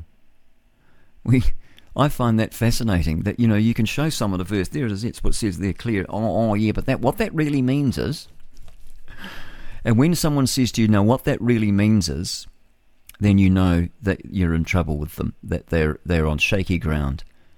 Uh, the Bible says what it means and means what it says. God wrote the book for us, after all. So why would we why would we need to go? You know, there's even a Bible verse in the New Testament that says, You need not that any man teach you. So God will teach you when you read the Bible. And the Bible's sort of like, you know, people look at it and they go, Oh gosh, it's so boring. And they usually start in Genesis. And it's, you know, pretty hard going, isn't it? Sort of the meat of the word. But really, really should start in the New Testament. We're living in New Testament times, so that's the place to start, isn't it? But it's still really boring. And it's not until you become a Christian, till you just, it's just, just something that happens, isn't it? You just, you just believe by faith. I believe that Jesus Christ died on that Roman cross 2,000 years ago for me and for you, but for me. You know, people say, oh, he died for the sins of the world. Yeah, but he died for you. If you confess your sins to Jesus Christ, not to anyone else, the Bible says he is faithful and just to forgive us of our sins and not only that, he'll cleanse us from all unrighteousness just by calling upon him. It says, For whosoever shall call upon the name of the Lord shall be saved. It means what it says. It's by faith. For by grace are ye saved through faith, not of works, lest any man should boast. I think it's great. It's so simple, isn't it? It's so simple. Little children get it. So I just have to believe that Jesus died on the cross for me. Yes, I believe that. By faith. Can't see it. And even if I took you, like I said, in a time machine, I've said this often, and took you to the foot of the cross and says, Do you see that man up there? That's Jesus. And he's God in human form. He's the Son of God, which is God in human form. He's laying down his life for you. He became one of us, fully man, and took uh, your, all your sins in his body and my sins if we believe he died for us. His blood is so precious and so powerful that it can wash away all of our sins, but only if we believe he died for us. If you don't believe he died for us, doesn't work. He didn't die for the sins of the world. He died for the sins of the world if they believe. But if they don't believe, it's all over. You don't do anything else. One of the thieves on the cross cursed him. The other one said, Lord. You only get that in the King James. Lord, when you go into your kingdom, will you remember me? And Jesus said to him, Today you'll be in paradise. Because he called him Lord. He knew who he was. He believed him. He believed him. That's what God wants you. He wants you to believe him. That's the gospel. I think it's always been the gospel believe God. Abraham believed God. Sarah didn't, got involved with Hagar, ended up having the Arab nations, gave birth to the Arab nations. Trouble, the wages of sin, is death. You've got to obey God. That's really important. You've got to obey your Creator. It's like the potter and the clay, isn't it? You know, if you're the potter, the clay doesn't turn around and tell you whether you whether it wants to be a piss pot or a, a vase in the, in the parlour does it? You just do what you're told. You know, I'll just crunch you up and slop you over there. I'll make a new one. The potter is in charge. God is in charge, not you. We don't turn around and tell God what to do. Six minutes to eight. Yeah. So that's what I think anyway. What do you think? You tell me what you think. Text me through 021 732 423. Do you think it's a load of bollocks? Or do you think there could be some truth to it? And why is it when God said that He'd scatter the Israelis to the four corners of the earth, and that exactly what happened when Titus invaded Jerusalem and sacked the temple in Jerusalem? And Jesus, what did He say? He said, Not one stone would be left unturned. And we read that in Matthew 24. And you know what happened? When they set the whole city alight, the temple was alight. There was gold in the temple because, you know, it was Solomon's temple. All that gold melted and they chipped the, the gold off the stones. Not one stone was left unturned, chipping the gold off. So what Jesus said came true, didn't it? About 40 years later, after he'd said that. And then they were scattered throughout the four corners of the earth for rejecting their Messiah. And then he said, I'll gather you from the four winds of the earth, or the four corners. I get confused with them when the Lord returns and gathers the elect. I think it's four winds. But he said, I'll gather you. This is the, the Jewish people he's talking about. I'll gather you from all over the world. In 1948, they came back into the land from all over the world, all over Europe, and they're still pouring in from all over the world. That's a miracle. How could that happen? It did. They didn't take it by conquest, they were given it by the British, who took it by conquest in 1917. And in 1948, they gifted it back to the rightful owners, the Israelis, the Jewish people from the 12 tribes of Israel and Judah. Well, Judah is one of them. They're just called Israel now. The 12, the, the descendants of Abraham. Isaac, and Jacob. Yep. And they're there now. And what did Jesus say when you see these things happen? You know? It's all happening, man. We're getting pretty close. You better, you better make sure you know where you're going when you kick the bucket, don't you think? Because the return of Jesus Christ is imminent, I believe. And I don't know. The Bible says that the Christians, those that believe, including the Jews that believe, the Messianic uh, Jewish Christians, Messianic Jews, they believe that Jesus is the Messiah. Most of them don't, but one day they'll all they all will when they see him. The Bible says every eye shall see him. It's a bit difficult on a spinning ball, I would think. How would every eye see Jesus returning? The Son of Man is called in that verse in, in Matthew 24. How could he see? How could we all see him returning if we lived on a spinning ball? That's another thing you've got to think about. Whoa. Uh, do we live on a flat Earth? What is the what is the evidence? How do we really know we live on a spinning ball, spinning at a thousand miles per hour? I think it goes around the sun. They say at sixty something thousand miles per per hour. How do we know that's really true? What is the evidence? I mean, was the were the moon landings were they true? Did they really land on the moon? Why can't they go back there now? How did they get through Van Allen's belt? Didn't affect them then. So maybe they didn't go. Maybe it was all just a scene, just a studio with lighting, multiple light sources, that sort of thing. There's a great uh, documentary out called A Funny Thing Happened on the Way to the Moon. And the name of the writer and director, his name escapes me just at the moment, but I'll remember it. But just be careful because there's some ones out there. I should really have the name. You can go direct and get it from him. But um, there are some the ones out there that uh, like pretend to mock it. But if you, can find it, a funny thing happened on the way to the moon, and it's even on YouTube, which normally because a lot of flat Earth material was taken away.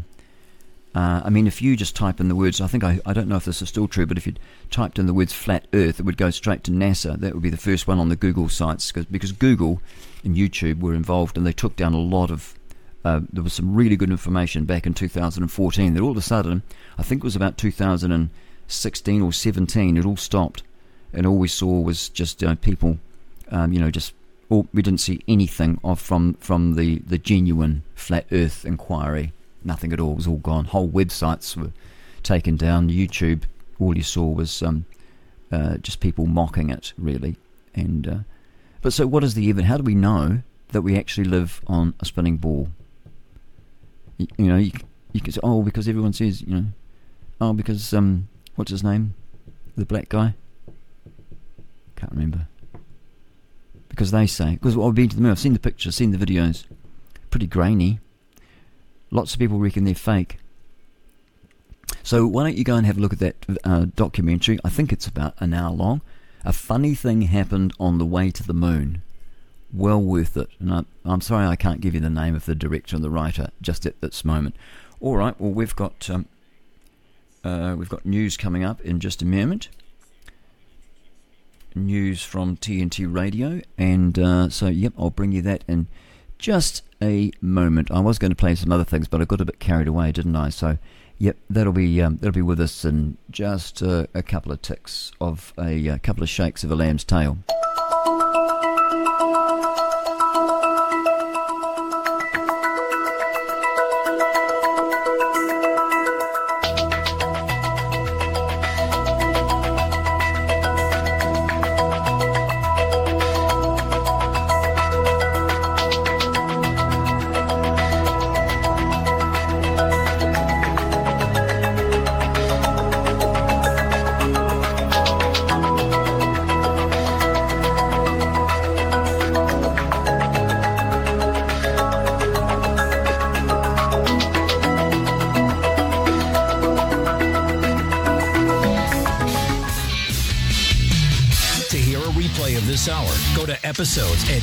tntradio.live. Now, TNT Radio News.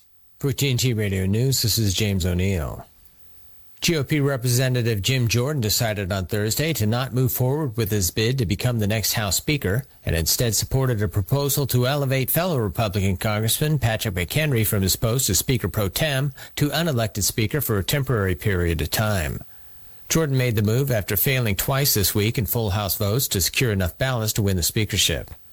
McHenry was appointed to the position of pro tem speaker after California GOP Representative Kevin McCarthy was ousted from the speakership post roughly two weeks ago.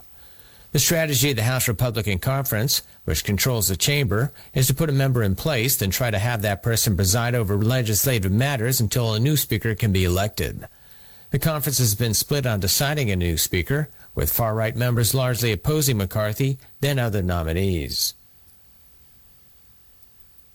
The nonchalant audio confession of Joran van der Sloot, who admitted to killing Natalee Holloway in 2005 after they met at a bar in Aruba, has been released.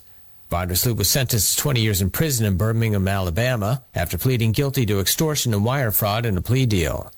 During the deal, he agreed to reveal what happened to Natalie, who was 18 when she disappeared, in a case that has captured the nation's attention for two decades. She tells me she doesn't want me to, to feel her up. Uh, I insist. I keep feeling her up either way. Um, and uh, she knees me. Uh, she ends up kneeing me in the crotch. Uh, when she knees me in the crotch, uh, I get up uh, on the beach and I kick her ex- extremely hard in, in the face. Um, yeah, she's laying down unconscious, possibly even even dead, but definitely unconscious. And um, I see uh, right next to her there's a there's a huge uh, cinder block laying on the beach. When you say cinder block, uh, looking at the walls of this uh, place, is it like those? The exact same cinder blocks. I see a, a huge cinder block laying on the on the beach. Uh, I take this and uh, yeah, I, I, I smash her head in with it completely. Uh, yeah, her face basically, you know, uh, collapses in. Even though it's dark, I can see her face is collapsed in. The German government wants to prioritize weapons deliveries to Israel amid its conflict with Hamas. According to unnamed government officials, commercial applications from companies for arms exports will be processed and approved with priority given the current situation in the Middle East. The report comes after Chancellor Olaf Scholz expressed support for Israel in its conflict with Hamas, saying that there is only one place for Germany. That place is at Israel's side. TNT Radio's Patrick Henningsen says that it's more bad news for Ukraine. Well, hardly a day goes by now where you don't see bad news for Zelensky in the headlines. And look at this latest article here and this report saying that Germany is rerouting some of its support away from Ukraine and over to Israel. So, yet another main European sponsor that looks like they're kind of backing off of the Zelensky regime in Kiev. They don't want to be in the open ended proxy war anymore. And this latest conflagration frustration in the Middle East has provided a real convenient excuse for a lot of countries to do just that get out of this Ukraine project that they really probably never wanted to be in to begin with, but were strong armed into it by the United States. Now Israel is attracting all of the cash, all of the arms, and it's the new cause du jour.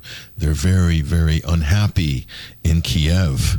For TNT Radio, this is Patrick Henningsen. Thank you, Patrick, and we'll hear more from them. You can catch them on uh, tntradio.live if you want to go over and listen to them. Very good, 24 7. I think they've got about 44 uh, radio announcers, and it goes 24 hours, seven days a week, and uh, news on the hour every hour. Fantastic. And also, don't forget our own uh, radio, Reality Check Radio. You can find them at realitycheck.radio.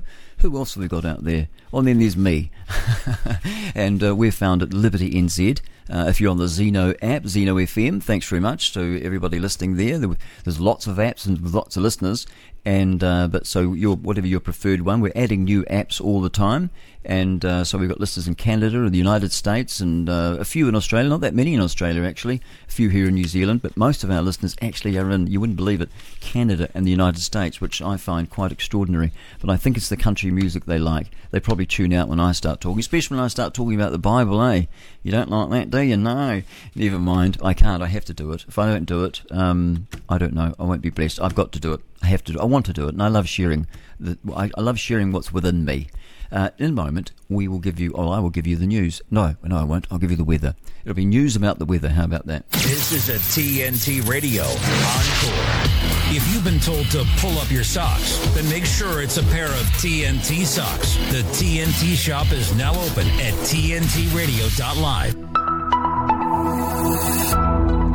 All right, seven minutes past eight. Thanks very much for joining me. This uh, that's my lot. But uh, before I do, I'll give you the um, the details on weather. The firstly the extremes. Napier is the highest temperature at the moment, seventeen point two degrees for you. Uh, Oamaru have the or Oamaru, however you want to say, seven point two, which is still quite warm, isn't it? Not too bad. That's the coldest place down there, and uh, I think it's between somewhere between Dunedin and Timaru, I think, or is it? Yeah, I think it's Dunedin and Timaru, Oamaru. Uh, Castle Point is the windiest place there. Not too bad, 57 kilometres, which is probably, I mean, it's a bit of a blow, but what's that, 650s, like 30? It's probably about, oh, I don't know, 28 knots or something like that. So it's, yeah, fair hiking. Uh, Invercargill, they've got a bit of rain happening there, 1.2 millimetres of rain uh, pouring down at Invercargill at the moment. So that's the wettest place in the country. Stewart Island has 10 degrees. Invercargill's warm, and I can see why it's warm is because it's raining. And so that cloud cover there keeps it nice and warm. Uh, Invercargill's on 10 degrees. Dunedin even warmer because it's doing the same there, but not quite as much as Invercargill. 10 uh, and 12 degrees Invercargill and Dunedin. Chatham Islands is 13 degrees. Queenstown's on 10. Timaru 6. Christchurch 11 degrees. And Blenheim's on a 9. Across to the west coast, did I do Queenstown? 10 degrees. Uh, on the west coast, we've got uh, Franz Josef there with the glacier. What's the other one? Fox, isn't it? Fox and Franz Josef. 7 degrees there. Westport a bit further north on the west coast. Uh, they've got uh, 11 degrees. Nelson's also on 11. Across the Cook Strait to Wellington, the capital city, right at the bottom of the South Island for anyone listening overseas. 12 degrees there at the moment, at this time, at uh, 8 minutes past 8. Masterton's on 9 degrees. Napier's very warm there today. Got the highest temperature of 17.2 degrees. Back to Palmerston, 12 degrees for you. New Plymouth next to Mount Egmont, 11 degrees, along with Taupo. Rotorua, it's a little warmer then, but only just by 1 degree, 12 degrees for Rotorua. Uh, Gisborne has 16 degrees. Tauranga, a little bit cooler there, 15 at the moment. Hamilton has 11 degrees. Auckland's quite warm at 15 degrees. Whangarei, top of the pops, almost. It's almost up there with, uh, where, where are we? I think it's Napier with 17.2. Whangarei has 17, and Kaitaia is on 16 degrees at the moment. Well, the short forecast for Northland, cloudy periods, occasional rain, especially in the north and east. Uh, Auckland and Coromandel Peninsula, partly cloudy, isolated showers this morning, cloud increasing this evening and scattered rain tonight. For Waikato to Wellington, also for the Bay of Plenty in the central high country, and also Gisborne and Hawke's Bay and the Wairarapa. Mainly fine weather, some areas of morning and evening low cloud or fog, and uh, for the Nelson, Marlborough, Canterbury, and also Buller and Westland, fine weather apart from isolated showers in the westland area and areas of morning and evening low cloud or fog about the Canterbury coast. For Otago, Southland and Fiordland, cloudy periods, scattered showers about the fjords and Stewart Island, spreading elsewhere this afternoon. And finally for the Chatham Islands, mainly fine weather, cloudy periods this morning. Well, uh, on Saturday, what have we got there? For the North Island, occasional rain from Waikato to Gisborne northwards. Uh, fine weather elsewhere, isolated showers in Hawke's Bay and the Wairarapa though. Tomorrow, Saturday, for the South Island, becoming fine in the west, but showers in the south spreading elsewhere uh, east of the divide. Sunday for the north, showers in the east, easing and becoming isolated late. Fine spells elsewhere, but isolated showers north of Taupo. Uh, yeah, and in the South Island on Sunday, mainly fine weather in the west. Scattered showers elsewhere, though, clearing in the south later in the day. Monday, it looks like it's going to be fine in the south. Isolated showers uh, and fine spells elsewhere. That's for the North Island. In the South Island on Monday, as we head back to work, isolated showers in the northeast, clearing, and then mostly fine weather. A few showers developing in the southern Westland and Fiordland later in the day. The, uh, the what do you call it? The uh, extended forecast for the Chatham Islands. It's a long one. A few light showers and southwesterlies. That's from now right up until Monday for you. Okay, it's just gone 12 past 8. Thank you very much for joining me. I hope to um, see you again on Monday morning, Lord willing, at 5 o'clock. Uh, be there or a B square.